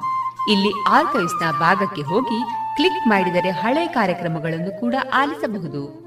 ಜೊತೆಗೆ ನಮ್ಮ ಪ್ರಸಾರವನ್ನು ಆಪ್ ಮೂಲಕವೂ ಕೇಳಬಹುದು. ಪ್ಲೇಸ್ಟೋರ್ನಲ್ಲಿ ಪಾಂಚಜನ್ಯ ಸರ್ಚ್ ಮಾಡಿ, ಡೌನ್ಲೋಡ್ ಮಾಡಿಕೊಂಡು ತಮ್ಮ ಮೊಬೈಲ್ಗಳಿಗೆ ಇನ್ಸ್ಟಾಲ್ ಮಾಡಿದರೆ ರೇಡಿಯೋ ಪ್ರಸಾರದ ಕಾರ್ಯಕ್ರಮವನ್ನು ನೀವು ಆಲಿಸಬಹುದು. ನಮ್ಮ ಪ್ರಸಾರದ ಬಗೆಗೆ ನಿಮ್ಮ ಅಭಿಪ್ರಾಯಗಳನ್ನು ಹಂಚಿಕೊಳ್ಳಲು ನಮ್ಮ ವಿಳಾಸ ರೇಡಿಯೋ ಪಾಂಚಜನ್ಯ ತೊಂಬತ್ತು ಬಿಂದು ಎಂಟು ಎಫ್ಎಂ ಸಮುದಾಯ ಬಾನುಲಿ ಕೇಂದ್ರ, ನೆಹರು ನಗರ, ಪುತ್ತೂರು. ನಮ್ಮ ದೂರವಾಣಿ ಸಂಖ್ಯೆ ಸೊನ್ನೆ ಎಂಟು ಎರಡು ಐದು ಒಂದು, ಎರಡು ಒಂಬತ್ತು ಎಂಟು ನಾಲ್ಕು ಒಂಬತ್ತು ಒಂಬತ್ತು. ಇಮೇಲ್ ವಿಳಾಸ radio Panchajanya at Gmail dot com ನಮ್ಮ ವಿಳಾಸ ಮತ್ತೊಮ್ಮೆ ರೇಡಿಯೋ ಪಾಂಚಜನ್ಯ ತೊಂಬತ್ತು ಬಿಂದು ಎಂಟು ಎಫ್ಎಂ ಸಮುದಾಯ ಬಾನುಲಿ ಕೇಂದ್ರ, ನೆಹರು ನಗರ, ಪುತ್ತೂರು. ನಮ್ಮ ದೂರವಾಣಿ ಸಂಖ್ಯೆ ಸೊನ್ನೆ ಎಂಟು ಎರಡು ಐದು ಒಂದು, ಎರಡು ಒಂಬತ್ತು ಎಂಟು ನಾಲ್ಕು ಒಂಬತ್ತು ಒಂಬತ್ತು. ಇಲ್ಲಿಗೆ ಈ ಹೊತ್ತಿನ ಪ್ರಸಾರ ಕಾರ್ಯಕ್ರಮವನ್ನ ಮುಕ್ತಾಯಗೊಳಿಸುತ್ತಿದ್ದೇವೆ. ಆತ್ಮೀಯ ಕೇಳುಗರಿಗೆಲ್ಲ ರೇಡಿಯೋ ಪಾಂಚಜನ್ಯದ ಬಳಗದ ಪರವಾಗಿ ನಾನು ತೇಜಸ್ವಿ ರಾಜೇಶ್ ಮಾಡುವ ಅನಂತ ವಂದನೆಗಳು.